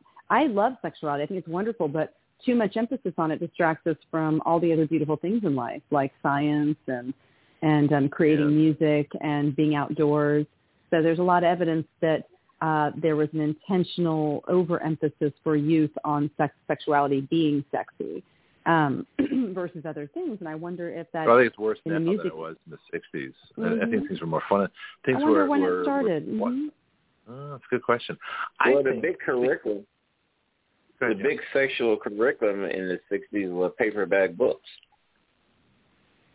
Mm. in the sleazy bookstores. We Catcher in the Rye, that kind of stuff, or, or are you talking that was earlier? It was a lot of uh, mean, the, the like- topic was whatever the the author you know desired. The paperback books would have uh, a lot of influence on teaching uh, young people what sex is all about. Was it like sort of porn in books? Because I feel like I remember there was something, and I can't remember what it was called, but there was like this popular, um, well, I, there was like a name for it, little little short books that were kind of like soft porn. Is that what you're talking about? Oh, Little Well, Red yeah, they were. They were That's what we had in Australia. yeah, yeah. Porn was associated with video, visual, not text. Uh, but the you know what? There was a there was a movie with a uh, classroom setting where the teacher was trying to get the kids to learn how to read, the students to learn how to read. So he brought in some soft, I guess what you want to call soft porn, but he brought in some uh, paperback books on uh, sexual stories in that, and the kids learned how to read. Oh, I'm sure they did. That's fascinating. Um, didn't you guys get the Little Red School Book? Uh, This was put out in the, in the, the 60s by these two Dutch folks, and they wanted to make sure that all us kids, you know, all around the world, had really intimate knowledge of what sex really was, with all the words, all the all the the, the body parts, and the you know the the vernacular uh, of the day. Plus, they wanted us to know that our parents we didn't have to you know trust what they said, and the teachers were paper tigers, and, and administrators have no clue, and society's you know basically effed. you know, it was fascinating. We all read it. We were all told not to. Of course, we all did. I was like nine I had this incredible book. So, oh, Of course, what if they that tell you not to read it, Well, the best worst way to get everyone to read it, make a big deal. But I don't know if it was in the United States though. Did you guys remember that? Have you ever heard of it? Mm-mm. No. Oh. No, I don't That's remember that. Okay, that must have been a a, a European, Canadian, and an Australian thing because it made it to Australia, which is fascinating. Anyway, uh, the other thing about the record, You know, funny thing, when we tried to order books like that through the mail, the postmaster would confiscate them. Oh, yeah, I don't know how Hmm. we got a hold of it. We all managed to get one. It's kind of. I mean, how do how do how do young boys get Playboy magazines when you're not allowed to to uh, you know buy them? Well, you got them somehow. They find a way, don't always, they? We always Someone's had a friend. dad yeah. always had a stash, right? Someone's dad Yeah. always had a stash that someone knew about. Yep. Someone's dad was stupid enough to let them be found, but that's okay. You know, we we we, we definitely learn. I- Of course, the internet takes all the It's, fun I, out I of think that, yeah. some dads some dads felt it was helpful that that was their way of trying to give some sort of education when there's so much shame based and silence in our Yeah. culture. Like that that's like okay, well, that'll help him. I, I, I mean, I've heard things said that that would Yeah. support that. Multiple things. Well, some dads Um, take this You stuff to uh, prostitutes so they'll Playboy. how to do it. You Hustler, know, I want to talk about that. Go ahead, Jack. Playboy, Hustler, and Men's Magazine. Some of them you get used and the pages be stuck together for obvious reasons. But uh, Oh well, gee, thanks for sharing that. I know what you mean though. Hmm. Um, The- yeah. We do get graphic on the show sometimes. Well, here's what I was. Uh, now I totally forgot my point. Uh, he, he, he got with the pages. Yeah, because we all had the fraternity magazines. You know that you couldn't. You know, you could only read the articles in those magazines. Yeah, we know how that works. Yeah. Okay. The things I'm sharing today. This is staggering. Um, back to record companies. The uh, the thing I think that they want to do. I don't think they're pushing a particular kind of music. I think they're more uh, trying to keep the the music that that made a profit. So during Mhm. the rock and roll era, they would have resisted disco because they thought that uh, you know rock and roll made a profit, or rock '70s rock made a profit. You know, and then they got into later in, in disco. Then they switched. Well, this is making a profit now, so let's go with this. And then as new wave uh, came in, or like you know when Nirvana challenged the hair metal bands, well, they're, they're a bunch of they're they're terrible until they made a fortune. Wow, this is great. You know, so I think the record companies are regressive and holding back the trends. But it'd be interesting uh, you know, the, what was the great free love era was the '60s, allegedly. You know, you had psychedelic rock, acid rock. People, I guess, they were taking acid and listening to it. You know, everybody was smoking dope and listening to Pink Floyd. And uh, I don't know if that was, you know, partially sex-based, profit-based, or, or the kids just like the music. I, I think that and, uh, we have such a huge variety of music to choose from that if we're Mm-hmm. talking about increasing sexual and sensual pleasure in a couplehood experience, experimentation is so much fun. Um, there are a few a few things you can intentionally move towards if you want to um, scientifically increase your pleasure during sex, and that's choosing songs with certain frequencies that have been shown to open the heart and increase intimacy. There are three of them, which I'll talk about. But you know, you're talking about Pink Floyd versus you know um, Cardi B versus you know Hmm. um, Marvin Gaye. And, and and and I think for everybody they'll have emotional associations with certain music, and there's also the science behind the deep voice, the vibration, um, the rhythm.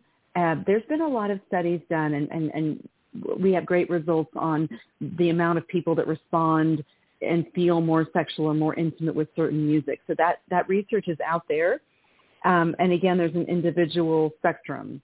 So if Mhm. you're looking for um, the tried and true, it's it's the deep bass sounds, um, lower pitched instruments, um, the artist's tone of voice.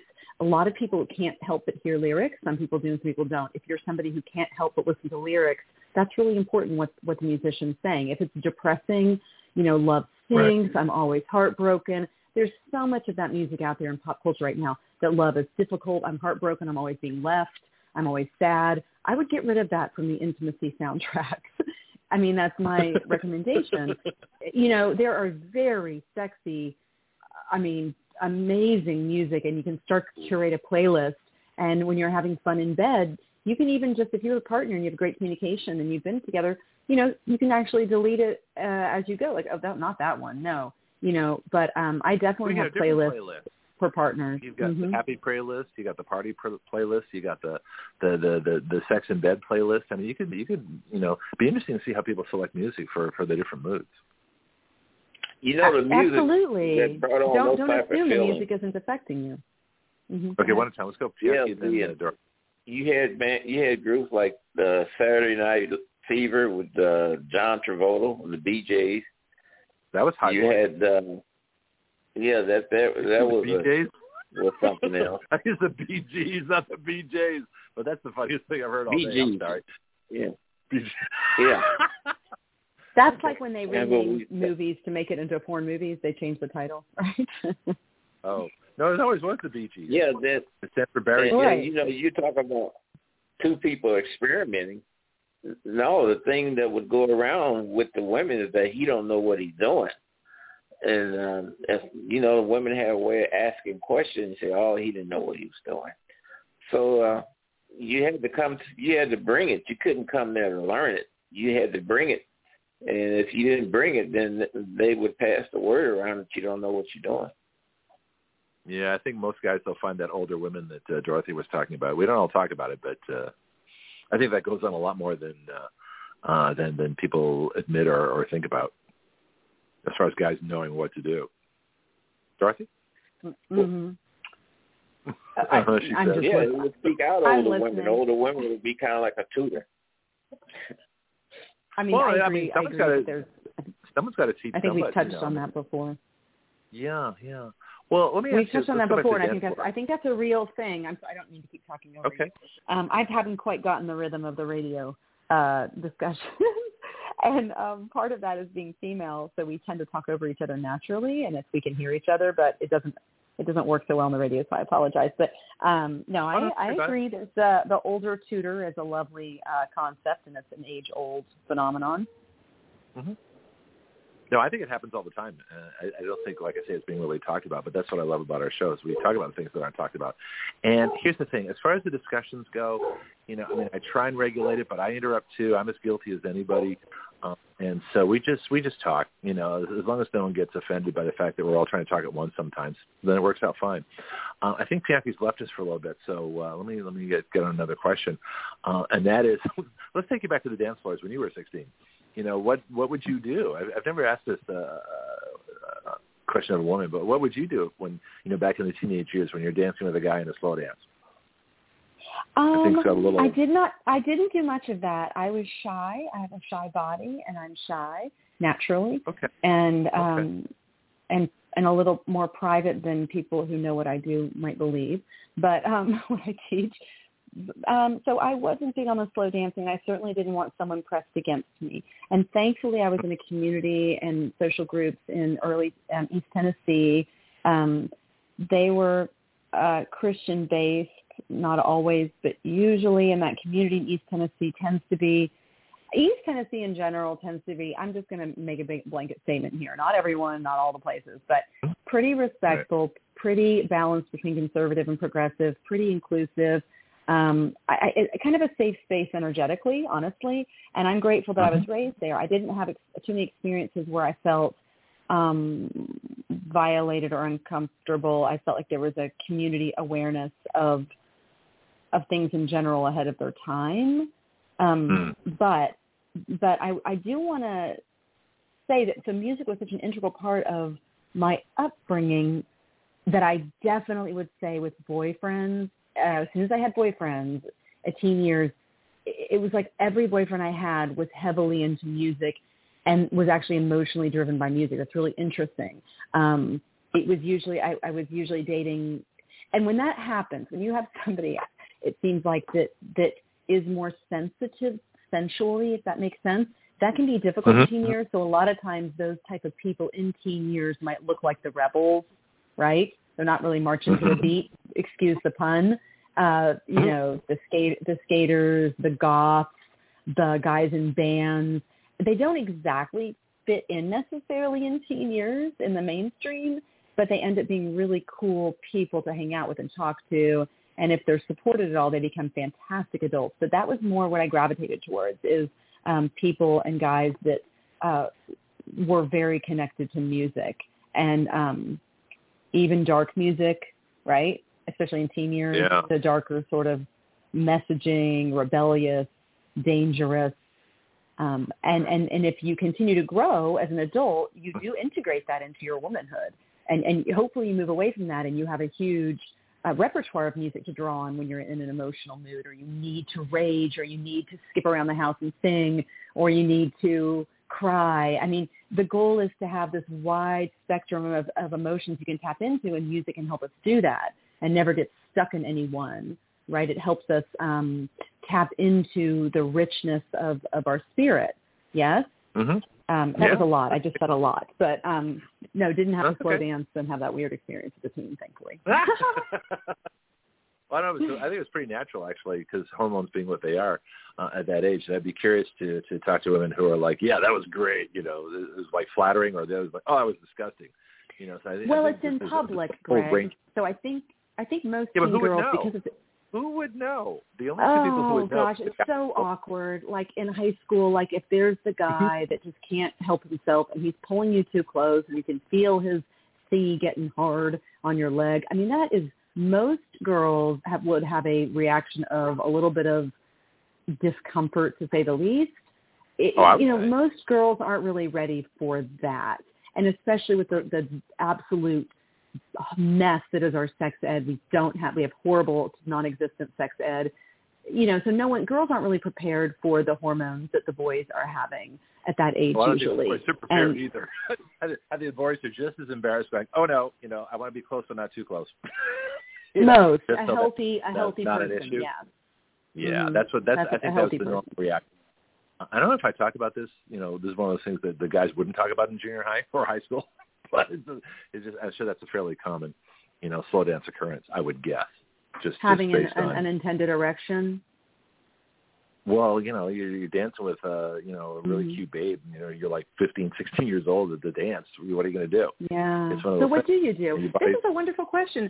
I mean, look, Okay, great sex ed comes back to great sex ed. I would love for I'll middle schoolers to learn. You, you back up about an inch, you know, or two. Yeah. You want to be close, but not too close. I mean, this is, and, and you I just, imagine, what if you prepared a boy like the way? Okay, we prepare girls when they're 12. We send them to school with supplies for their period.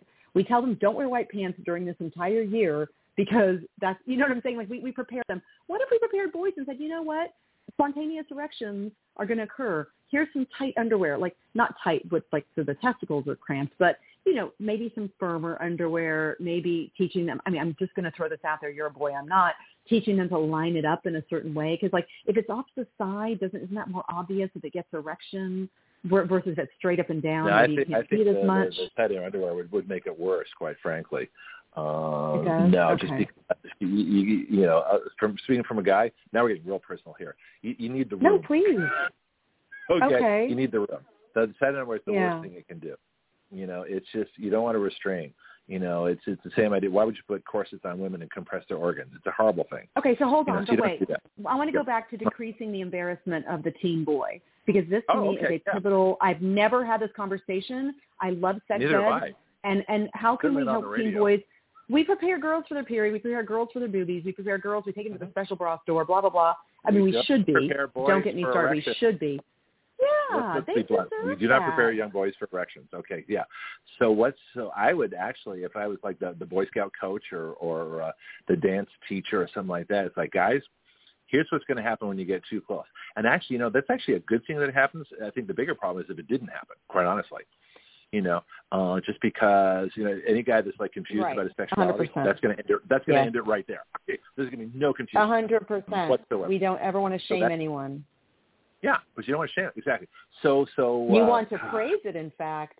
It's a wonderful Well, body and- part. It works beautifully. You're going to need it Yep. later. I want grandbabies.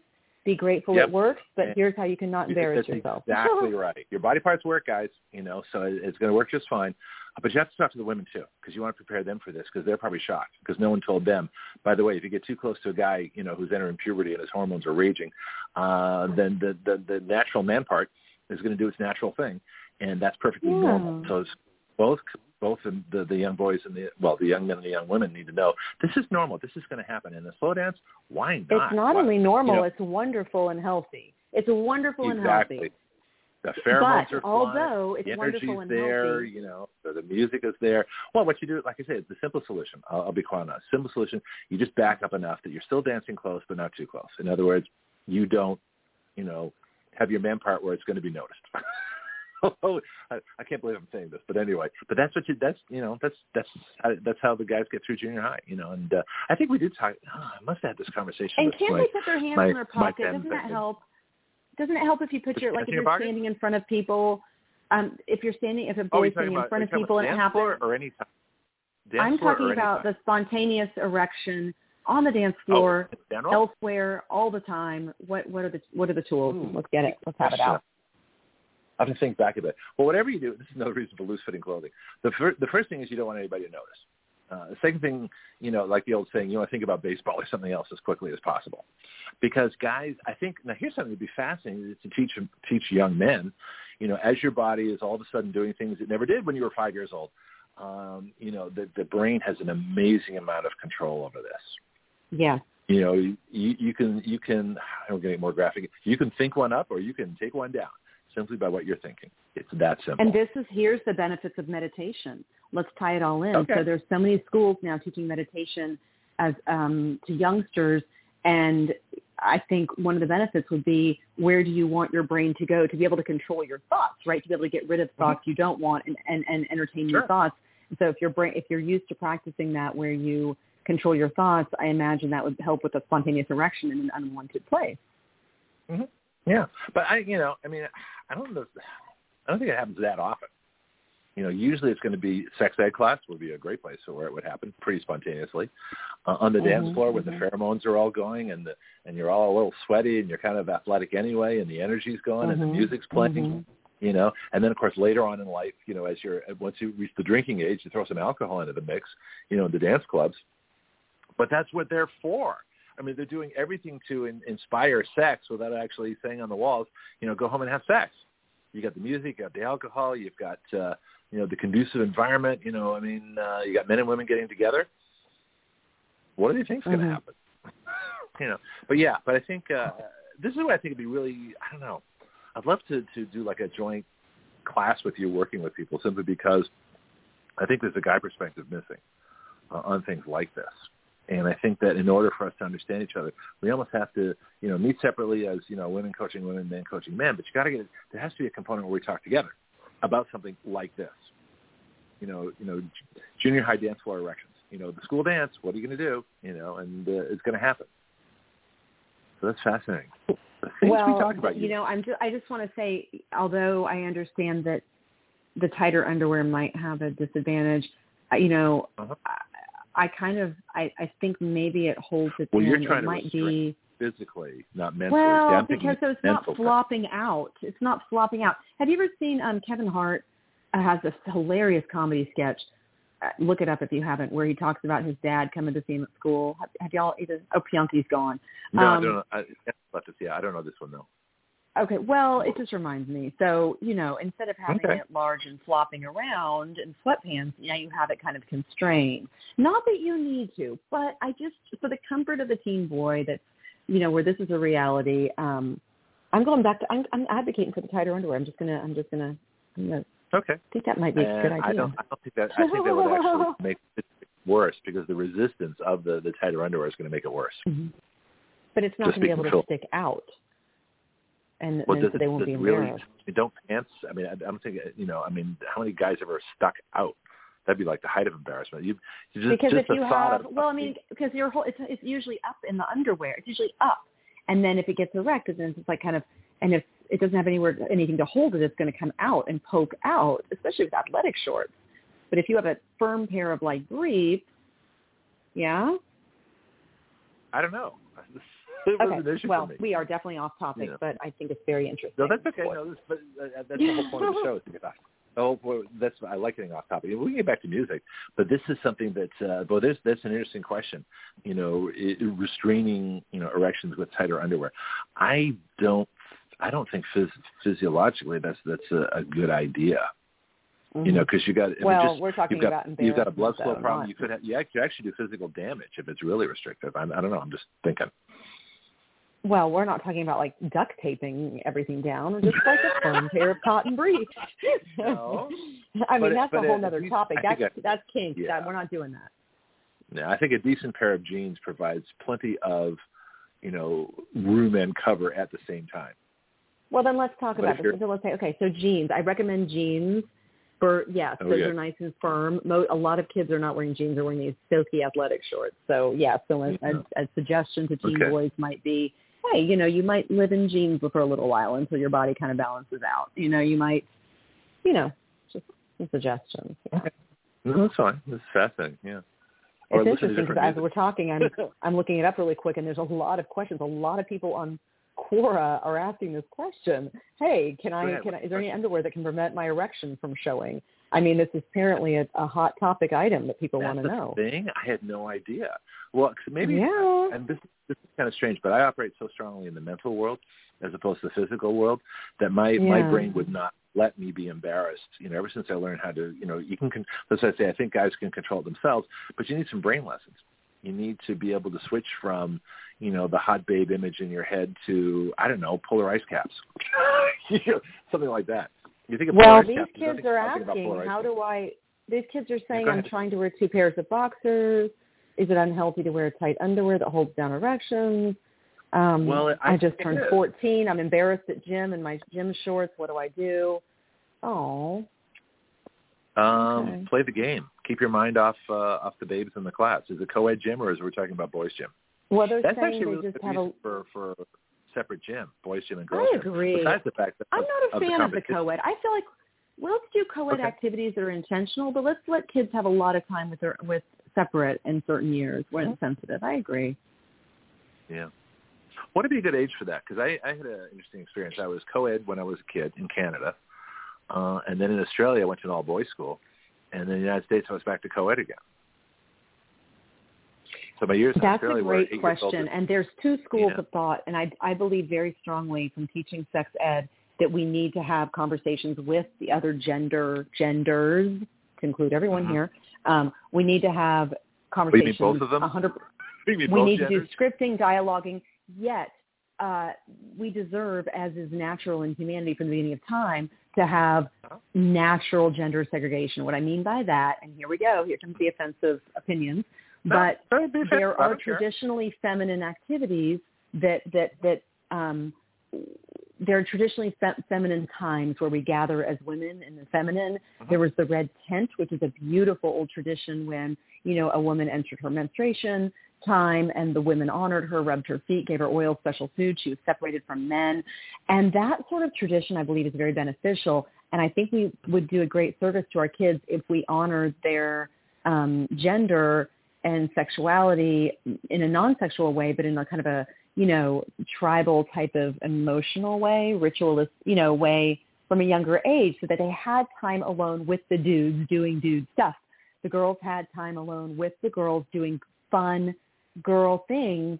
And then we also come together and have great conversations, great celebrations, great dialogue, um, with, with mutual Well, you- you- respect. There-. There, are no parties for a guy's first erection. You know, that's There should be. though. Well, Yeah. some tribes It have that. You know this, right? That, that there's indigenous What's tribes that absolutely do do take the boys at a certain age and celebrate them, and Oh, a lot of it's very controversial. Uh, it wouldn't be applauded very much in our society, but there are. Yeah, because there's, There's there's plenty of that way history. too late in life, and some other things go on. I watch Roots. I know what happens. There's a scene of that. in there. Oh. yeah. It's, I don't know that the, one. Oh yeah, go back to Roots. They actually have a. They don't describe it exactly in graphic detail because it was you know 1970s TV. But uh, one of the scenes in Roots, you know, back when Kunta Kinte was was uh, you know back in the tribe before he was captured and sold as a slave, uh, they have uh, you know the young boys become men. You know, by circumcising at the age of what, ten or eleven or something like that, which is a whole lot Mhm. different, you know, than at two or three days. I'm against it anyway because I'm if the good Lord completely. wanted us circumcised, we wouldn't we wouldn't have been born the way we're born. The roots of it uh, are all religious and manipulative and and not based Uh-huh. on real science even the cleanliness i mean none of my boys are circumcised i, I researched it on my own and it's not because it's a Huh. family tradition not to do it my family tradition is Mhm. to do it but i researched it Yeah. being a nurse and um being a critical thinker and i was horrified by what i learned um, thankfully now in the U.S. we have 80% uncircumcised now versus I think it was 40% But that's in rare. the 80s. that's that's that's new, and there was a big actually this part of the That's men's movement in the new. '80s was it was an uncircumcised uncircumcision movement. This is another topic we haven't talked about on the show, but we should, because Mhm. I remember that's part of the men's movement, and so guys, uh, you know, of my generation, you know, I think I would it's probably like ninety ninety five percent were circumcised Yeah. just because Mhm. that's what was done. You know, but when you think about it, that's that's uh, that's unnecessary surgery without the consent of the person being operated on. So why would you do Well, that? it's also Well, I mean, it's also you know, so many nerve endings in the foreskin. The foreskin is Yeah. full of rich nerve endings. It protects the glans meatus.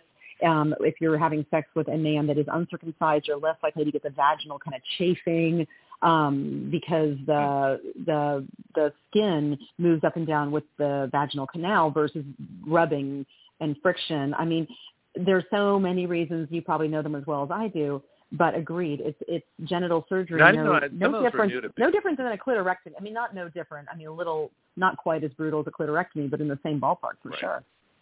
Yeah, mm-hmm. yeah. All why right. this is done automatically, and you know, you know, you, you talk to to parents of, of our generation. So why did you do it? Well, because everybody did it. Well, that's no reason. You know, I had my tonsils out when I was five years old. Well, you had tonsillitis. Well, everybody did at that age. You know, we don't take tonsils out as much as we used to. But unnecessary surgery is unnecessary surgery unless you can get the consent of the person to do it. And of course, then the question is, well, you can't get consent from a boy who's like two days old. Well, then you shouldn't do it. you know, there is no medical necessity. Uh, we had a doctor who did a radio show in, in San Francisco that was hugely against this. So this is big. This, like I said, this came out of the '80s movement, the men's movement, and I think that's probably why the reduction in this country is so great. Because the rest of the world, uh, uh, unless you're Jewish, or I don't know if Catholics do this. I think, but I think it's mostly Jewish tradition uh, to circumcise. But uh, I think Mhm. that's about it. That's all that's left in the world. I don't think anybody else does. and And it's I- I don't know and, it, and, and it's interestingly bled. Uh-huh. Well, that's a terrible pun. It interestingly seeped into you know non-Jewish culture and following that pathway is very interesting. Like what what who said what who who affected this who did this Yeah. like really getting into it is is kind of alarming. But I want to Yeah. get back to this. I, now I'm so interested because uh, there are actually underwear out there intentional for Mhm. hiding erections, which is such a great Erection thing. hiding underwear. Um, and, this is yes. Okay. and it comes now I'm down to curious. two factors: fabric Uh-huh. that's tight enough to hold it down, and fabric that's thick enough to reduce definition. Um, uh, some people are Oh, suggesting that's swim like- jammers, the, That's the, like the clothing hides spandex-based your swimming gun. suits. the clothing Yeah. that hides your Yes, gun yes, so yes, yes, yes. don't think you're carrying a gun. Okay, that, this That's is a- interesting. Keep going. I'm curious. Yeah, some people are suggesting swim jammers, those thick spandex-based swimming suits that like the um competition Yeah. swimmers wear. Yeah. Or like I say, just use your brain. That's why the good Lord gave you one, men. And they're You saying know, uh, uh, keep it upright, keep it upright. Well, but Greg, you're a unique kind of person, and um, you know we, we want to speak so. to everyone. And a lot of kids get Oh. so nervous that they're going to get it that they actually Well, make them get one. You different. know? I'm not speaking yeah, about the because kids. the kids. We're yeah. talking about teens. Oh, we're talking about kids, teen, teen underwear. I'm okay, not talking so- about grown men. Grown men are on their own. Y'all need to just figure it out. And I don't think grown That's men are that wondering. embarrassed of erections usually. But I think a teen Yeah. boy entering puberty and, and it's such a difficult time anyway, we should help them out. So if that if that's something we can do to give them assistance, well, we point. should. Yeah, yeah. No, I think that's uh well, I you know, like I say, meditation. Can you meditate, you know, in, in your classroom seat, you know, and just you know listen to the teacher, meditate, you know, uh let down your manhood, and uh and everything's cool. I think once you have a great meditation practice, uh, you can Uh-huh. take it anywhere. I know this. I know this because I've meditated for many, many years. I teach meditation. Uh, once you do it regularly, it's like anything. You can you can take it anywhere in in your day. And I want to make sure that I round up by going back to music, if that's okay, because I, I want to make Sure, sure that um, I, I did okay. cover the topic I said I would. So my my recommendation for couples is to make a playlist, a playlist for sex, a playlist for um, connection time, music that means a lot to you, that has emotional connection for both of you, that reminds you of experiences you had together, um, maybe incorporating the frequencies of 432 hertz, which is heart chakra frequency, supposed to lead to greater levels of emotional clarity, um, spiritual development. 639 hertz, which also affects the heart chakra, um, producing positive feelings, um, actually increasing harmonious interpersonal relationships. 639 hertz music. You can actually look it up on Spotify. At 520, I mean, look up. You can you can tell Spotify or your music app, I want to listen. You know that you want to listen to these hertz musics and just experiment and see how it makes you feel. I mean, I'm I've been very surprised. It's very effective. I do it for my dogs when they're stressed out. I do it in my family when there seems to be a lot of tension. A hundred percent works. Um, and the third frequency for interpersonal for like couples to maybe explore is 528, which is known as the love frequency. and um, it's a solfeggio frequency. Have you have you heard of that? The solfeggio. Which one?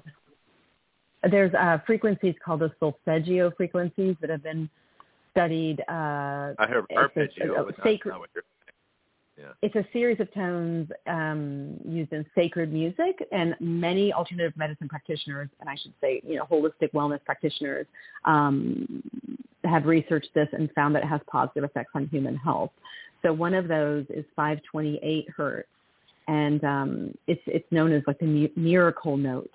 And uh, if you can go way back, native indigenous populations, this has been used as a sound associated with like blessing ceremonies, um, sacred rituals, 528 hertz. So explore those three, making playlists, intentional playlists, and having fun and just uh, maybe play them during sex and, and see how it affects your sexuality and your intimacy and your mood. Yes. I love it. Um, I think this is fun. When you're talking about frequencies in music, uh, because you can play one tone at one frequency, and it's you're, all you're going to hear is one note, and it's going to be the same continuous note. But music, you know, you might have uh, instruments set at a particular frequency, and you're going to get you know more of that note or more of that tone. But mm-hmm. because music is so varied, you know, you can't regulate it to one uh, frequency. It's just it's mm-hmm. not going to work unless you're playing mm-hmm. a single note instrument that only plays a single note. Well, well, you know, try, try, it if you like haven't, and you'll see how. And they're doing that, so they'll, they'll, they're predominantly playing notes and um, tones that are that frequency. So, so if you play, like if you tell, say you want to hear 528 hertz, you'll notice it is uh-huh. sort of not monotonal, but it's not all over the place like a lot of pop music or a lot of other music. Hmm. Well, like I mean, you might consider it boring. It might be considered boring. Yeah. No, but I mean, classical symphonies probably have the greatest range of of frequency range would be in a big symphony orchestra. You know, mm-hmm. so but uh, but a rock band has a much narrower range because the bass and the guitar are at a fairly moderate tone. You know, the drums are bass drums are lower, the cymbals are the highest, and voices usually if they're going to carry, that's why higher voice people you know sing rock and roll. You know, like Robert Plant of Led Zeppelin you know, or some of the modern singers with higher voices, the lead vocals have to be higher to get over that mid range. But in rock and roll, there's a tremendous amount of mid range. Uh, mm-hmm. I don't think that. I think that was the same in disco. I think rock and roll had a little higher range just because they didn't have as much guitar and bass. It was more vocal. And I think the swing mm-hmm. bands, which are all instruments, well, they have no, they have vocals too. But I mean, the the, the classic swing songs like uh, "Sing, Sing, Sing," "In the Mood," things like that. Um, that was a big frequency range too. So mm-hmm. I'm not mm-hmm. sure. I'm not sure. So it's a target work, frequency we're talking about in this music. So like the music revolves exactly. around this okay. frequency versus other ones, and so the effect on mood and and energy. Mm-hmm. Yeah, but if you want to Wait. do more research on them, which I mean you, you've got some covered already, but it's just fascinating. That uh, I mean, for I me, I, I believe when I experiment with myself and my family, I'm always open. I don't believe in everything. I you know, but right. but if I hear about it from reliable sources enough you know, and this is like also moving from allopathic medicine, which I did, into holistic wellness by years mm-hmm. of research and proof. And it's harder to find that evidence. You have to dig deep. And and I oh. hate to say it, but I believe there's a reason this knowledge is kept from us.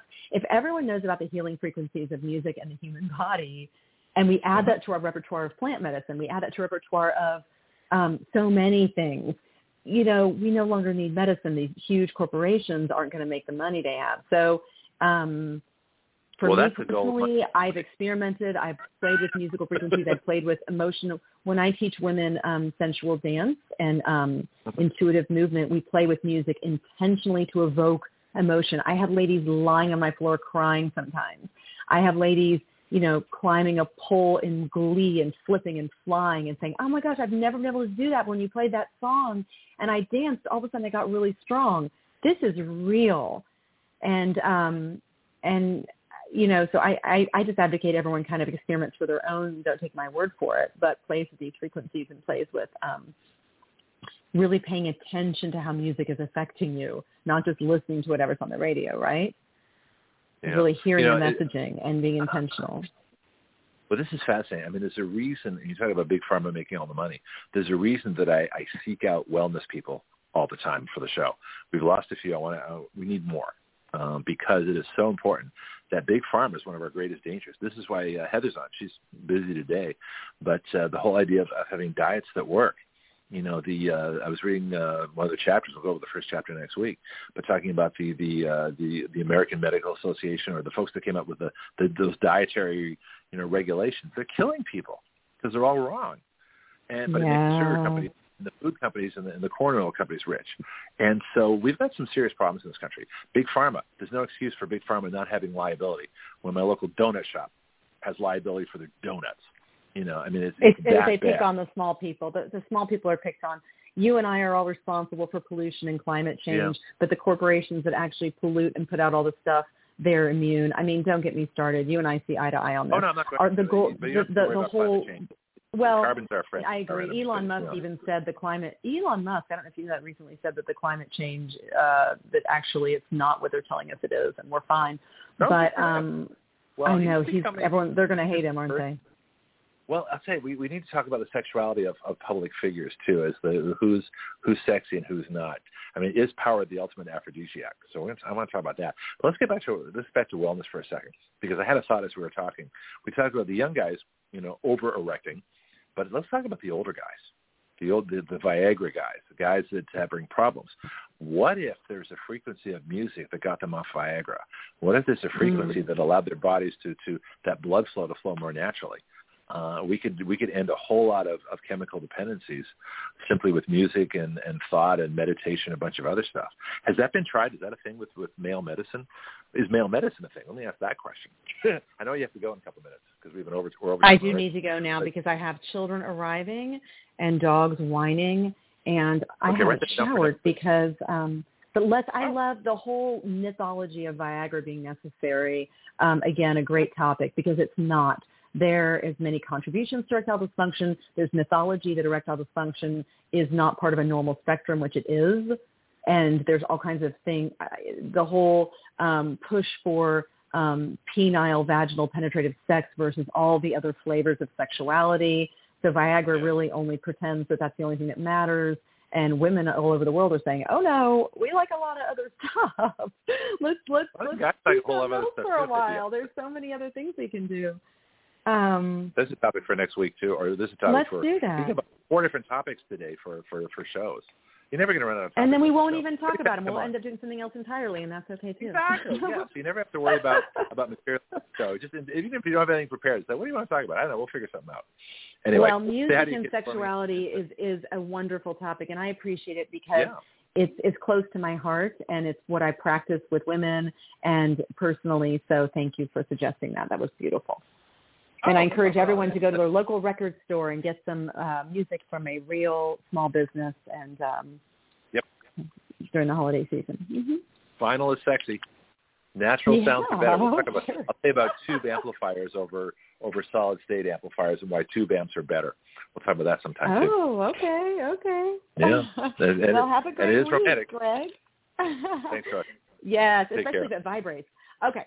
Yeah. Oh. Wonderful talking to you. Website and contact. um Then get out oh, my website's back up after some a lot of glitches and um so it's you know, it's not the most professional website, but it tells you what I do and you can sign up for working with me or you can see a little bit of what I do.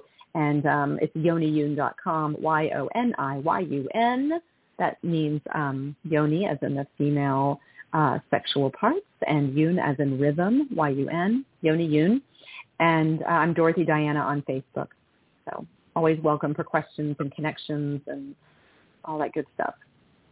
Yeah, suggest topics. Ask questions. Questions we can bring up on the show. So if people want to contact Mm. you, you know, we'll just give names and things like that. But if people want to ask you questions that they maybe don't want to call in and have people recognize their voice, you know, then uh, feel free. Do it that way. We have live chat Mhm. as well. Thanks, Darlene. So much was fun. Thank you, Greg. Yeah. Yes. All right. all right, we'll talk take care.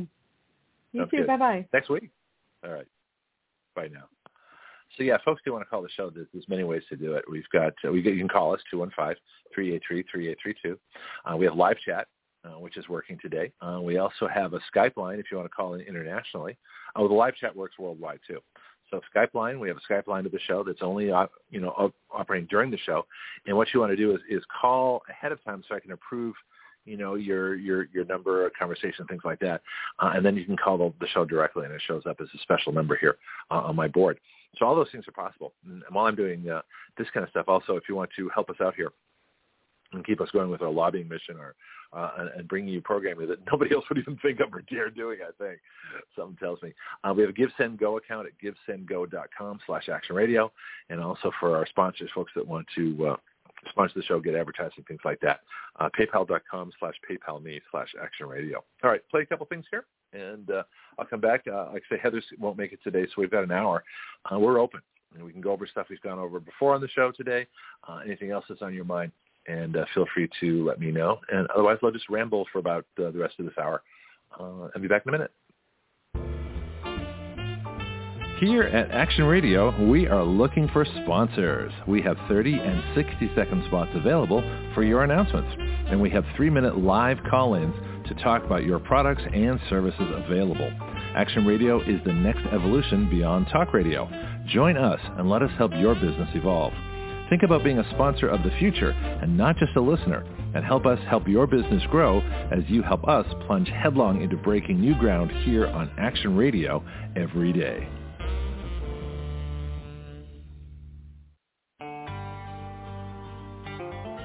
From addiction to achievement, that is the story of Mike Lindell. It started with My Pillow and now goes to My Coffee. Action Radio is proud to be an affiliate of My Pillow. Our discount code is the same for all our product affiliates, WYL, which stands for Write Your Laws. My Pillow pillows are guaranteed the most comfortable pillow you'll ever own. Action Radio is guaranteed to be the most controversial show you will ever hear. Check out their products with our discount code at mypillow.com slash WYL. That's mypillow.com slash WYL. Or order now by calling 1-800-544-8939. That's 1-800-544-8939. Sleep well so you can wake up and hear Action Radio live.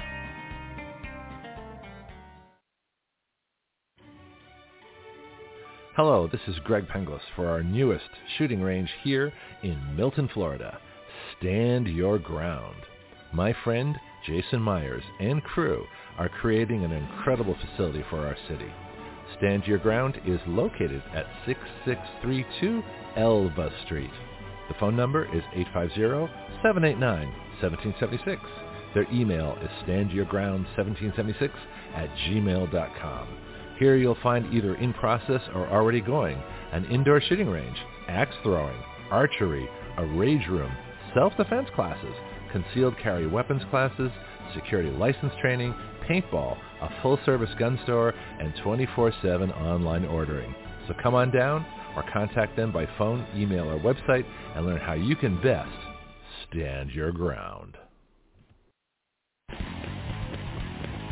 This is Greg Penglis for Strike Force, your source for pure energy. Strike Force is a concentrated energy drink that turns a half liter of your favorite beverage into an energy drink. You make your energy drink yourself.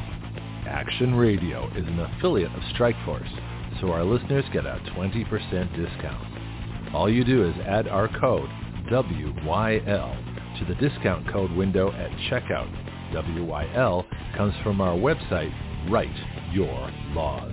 So you can get your energy drink, a 20% discount, and help Action Radio change the relationship of we the people to our government. Not bad. Strikeforce is at strikeforceenergy.com. That's strikeforceenergy.com com. Start your engines.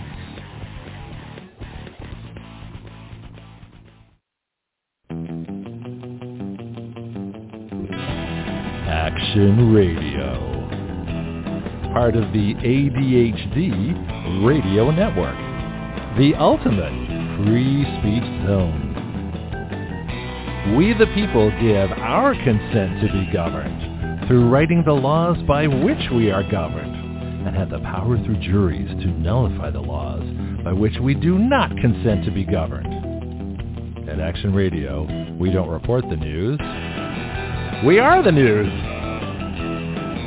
Every other show reports what has happened. We talk about what can happen. From the questions no one has thought to ask, to the answers no one has thought to consider, to the actions no one has dared to take. That is Action Radio.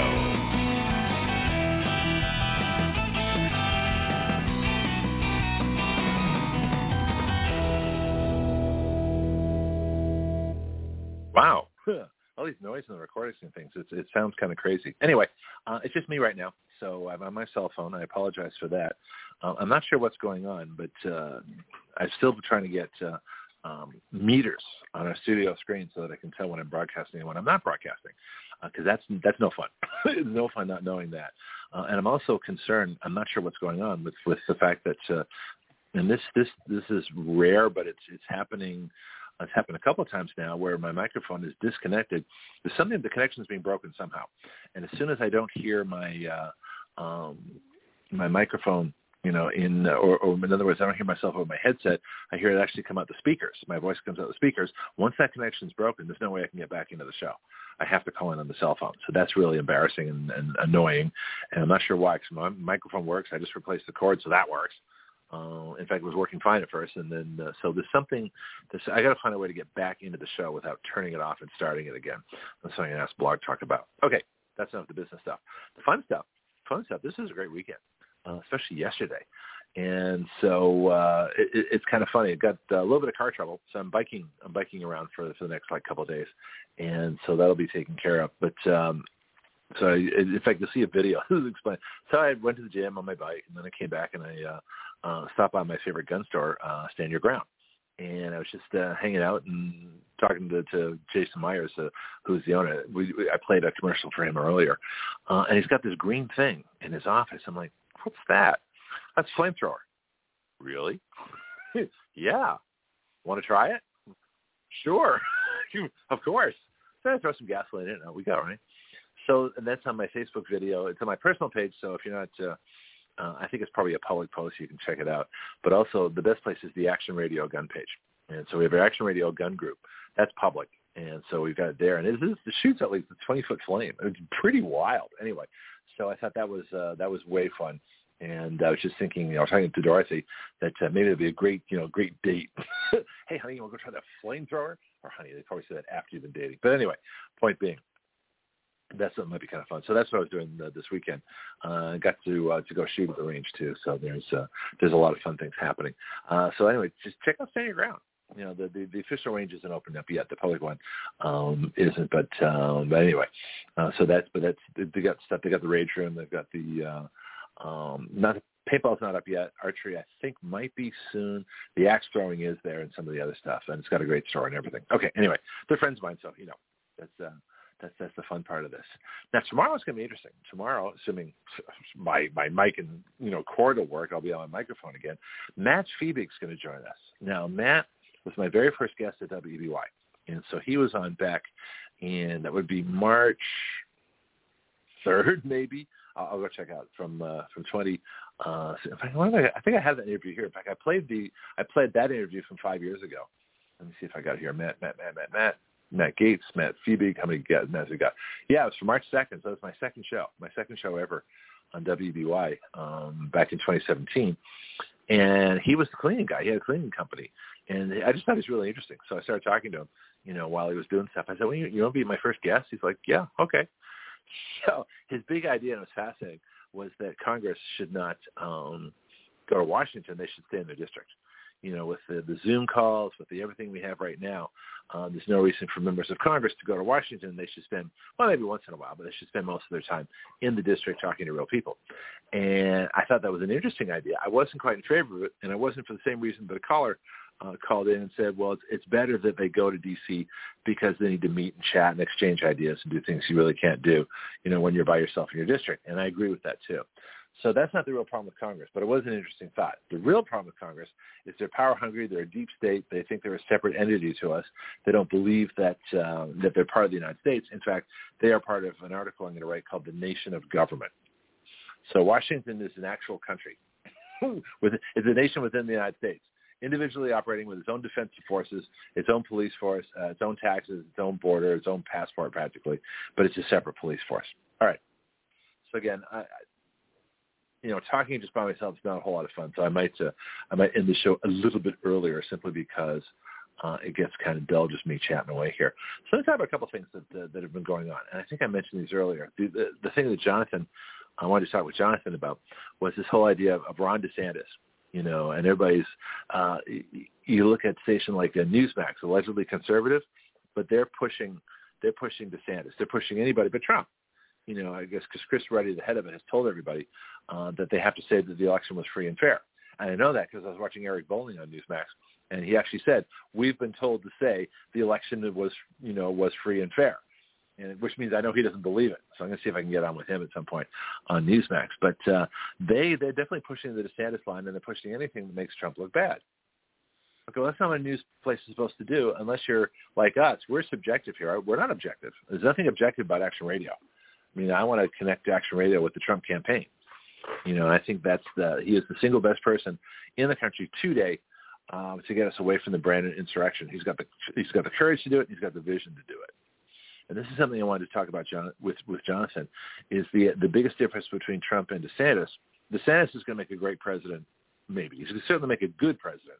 I don't know if he'd make a great president, but he'd make a good president because he's got courage. He is one of the essential elements of, of a president. You got to have the courage of your convictions. You got to have the courage to stand up against the leftists. You got to have the courage to do the right thing when everybody says you're doing the wrong thing. If you absolutely believe it's the right thing, that takes courage because you're going against the flow. All right. But the other thing a president has that I don't think DeSantis has yet, although he certainly might develop it, is vision. Vision to me is the most important thing of a president. Where do you see the country going? What are your plans for the future? What's uh, what's the grand scheme? What's uh, you know? Forget the nuts and bolts stuff.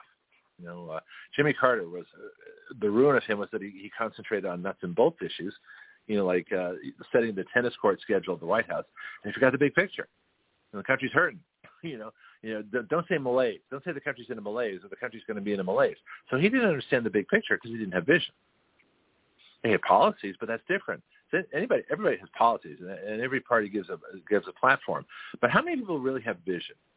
Ronald Reagan had vision.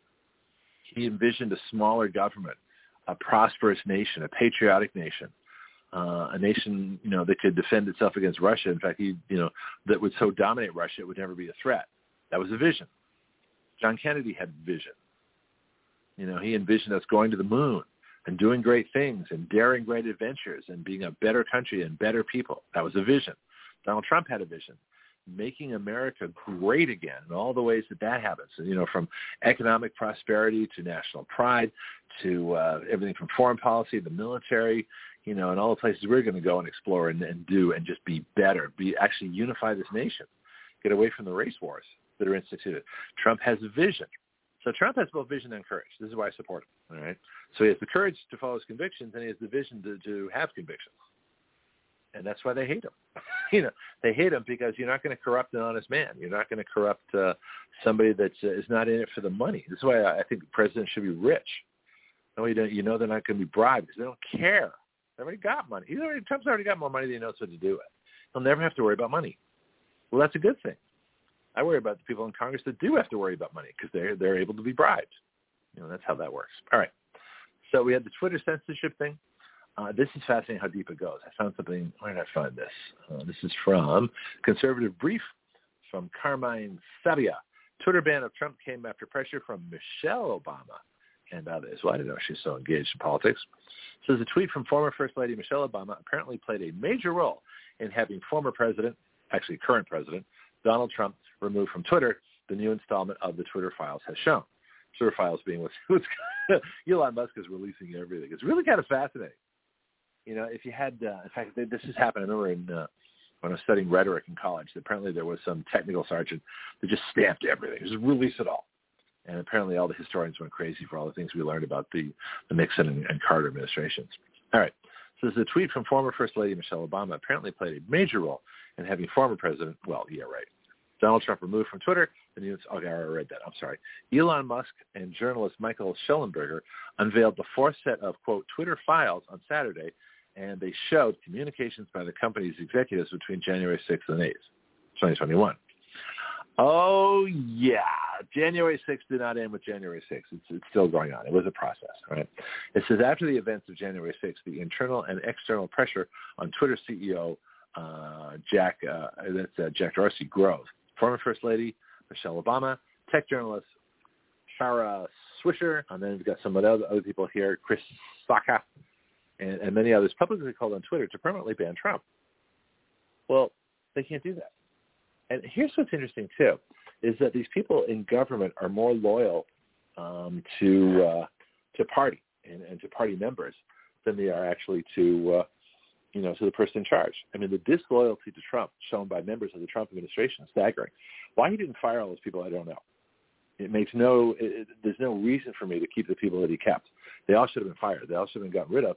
And if you mean if that means getting rid of 80% of the federal government, then it means you get rid of 80% because those are the people that are holding up. Anybody that didn't follow a Trump directive that was in the federal government, unless they had a valid reason they want to challenge it, but they, if they didn't want to do it just because it came from Trump, they should have been fired immediately.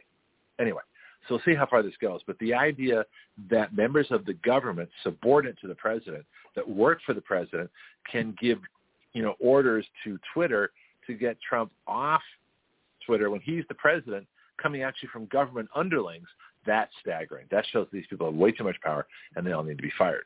First thing. All right, so what else I got here for, for, for news and stuff? Uh, those are the big ones. I was asking a question earlier. Uh, can the Supreme Court still take up the Texas elections case? I wish they would. We got that other one, the, the, the Harold V. Moore one. That's sometime this week, maybe today. I'll, I'll check it out. Uh, the Brunson v. Adams case, I've already gone over. That's going to be very interesting also to follow uh, that. Uh, now, Bianchi talks regularly about the Convention of States and he talks about the the, the, the power that the, the states have that they should have over the federal government. I agree that they should, but I'll just make my basic argument now, and I'll make more detail on that later on. My basic argument is that it's too fatally flawed. That this can easily be taken over by the leftists, by the leftist states, and that they can turn it into a, a constitutional convention and come up with a completely new document you know, the rights that you have, your right to health care, your right to food, your right to schooling, your right to the property of everybody else. And that's going to be the end of this country. That's going to be the death of, of the Constitution. But that's what I think happens if you get a constitutional convention. And then people say, but Greg, yes, but Greg, it only counts if, uh, if three-quarters of the states vote for it. And three-quarters of the states are not going to vote for those nasty things. Well, if an election can be stolen, I get news for you. A vote on a constitutional amendment can be stolen just as easily. All right. Are you willing to risk? This is an argument I'll be making Wednesday too. Are you willing to risk your constitution on a flawed election procedure that can steal the vote on constitutional amendments just as easily as they can steal the vote and put Brandon in the White House when everybody knows that there's no way he could beat Donald Trump in a fair election. That's impossible.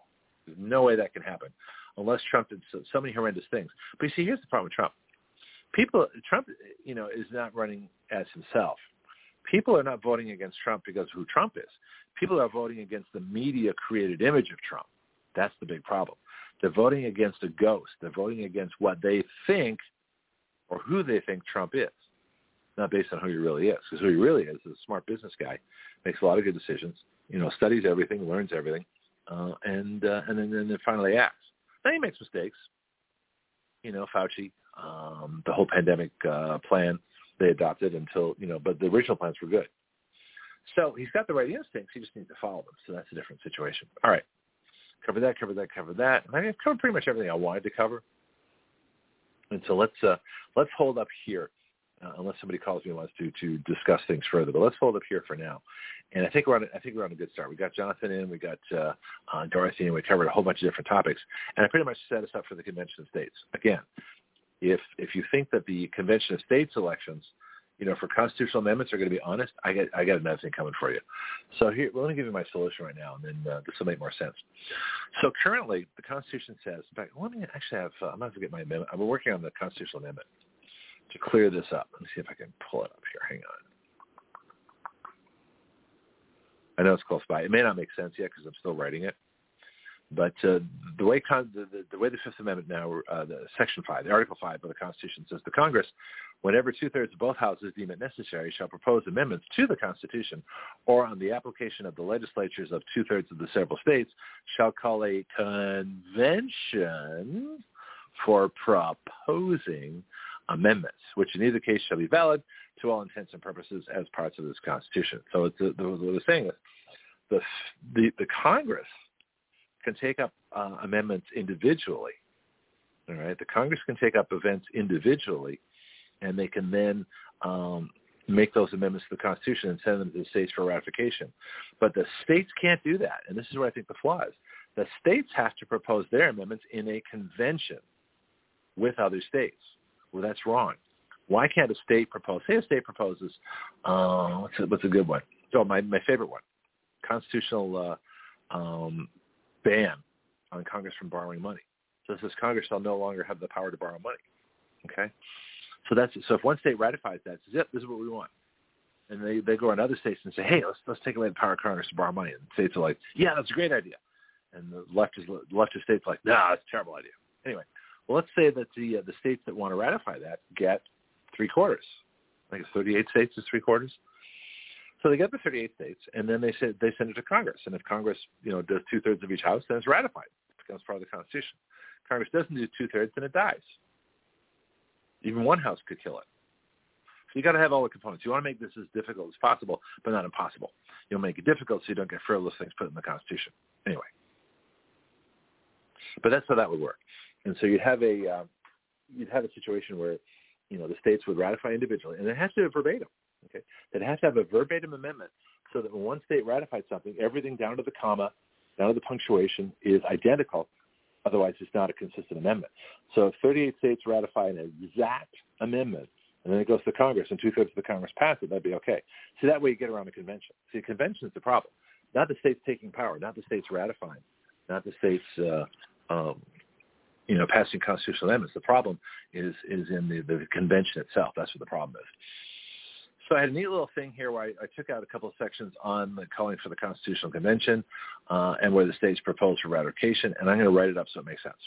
So that way you'll see exactly what uh, what the situation is, and that's how that works. All right. So what else I want to cover this morning? I think that's pretty much it. You never I always find something new. Brittney Griner, I haven't really talked about her because I don't care, especially since he's a dude. You know, so you got Mr. Brittney Griner that was released you know, in exchange for a, you know, gun raving mad. What about gun control? How come the Democrats, you know, it's like they believe in gun control for American citizens, but not for Russian, you know, crooked arms dealers who kill Americans. So, so there's no gun control for them. Right? So uh, again, hypocrisy knows no bounds, and that's pretty much it. Then Kari Lake's lawsuit, which I don't know a whole lot about, but I think we'll find out fairly soon what's going on there. Anyway, so like I said, I'll stop a little bit early, and I'll, I'm going to talk to Blog Talk and see if I can figure out what's going on um, with my um, microphone or something that I, I'm getting kicked out of the show. I have to go by cell phone. I don't want to go by cell phone. I want a microphone. So I got into radio. I like using my mic. All right, so let's hold up here. Greg Penglis here for Action Radio, the Action Radio Citizen Legislature. Phone number again, 215-383-3832. We have uh, discount codes with uh, Graith Care, with My Pillow, and with uh, Strikeforce Energy Drinks. It's all the same code, WYL. Uh, we have a Skype line. We have the live chat and we have um, I think you know I think it's about the only ways to reach us. And then if you want to help us out here, then you've got to givesendgo.com slash action radio or paypal.com slash paypal me slash action radio. And that should do it. Play a couple more things and I'll be out here for today. Back tomorrow morning at 7 a.m. Central Time. It was 8 a.m. today um, because when Heather can make it, we like, you know, she, we have her on the later time. But uh, otherwise, then um, we'll go back to regular time uh, seven o'clock tomorrow, Tuesday, and tomorrow, and then six in the morning Saturday. So that's that's how that goes. All right, back tomorrow. I'll see you then. Have fun, enjoy, and until then, uh, if you want to be active, do something. Don't just sit there. This is Greg Penglis. So what is Action Radio? It is a radio show with its own citizen legislature. That's you, the listener. It is a fully interactive system of listeners, expert guests, social media, writing bills, legislator input, bill submission, lobbying, and citizen action. Action Radio is the future of talk radio using all the available technology in one completely integrated new system.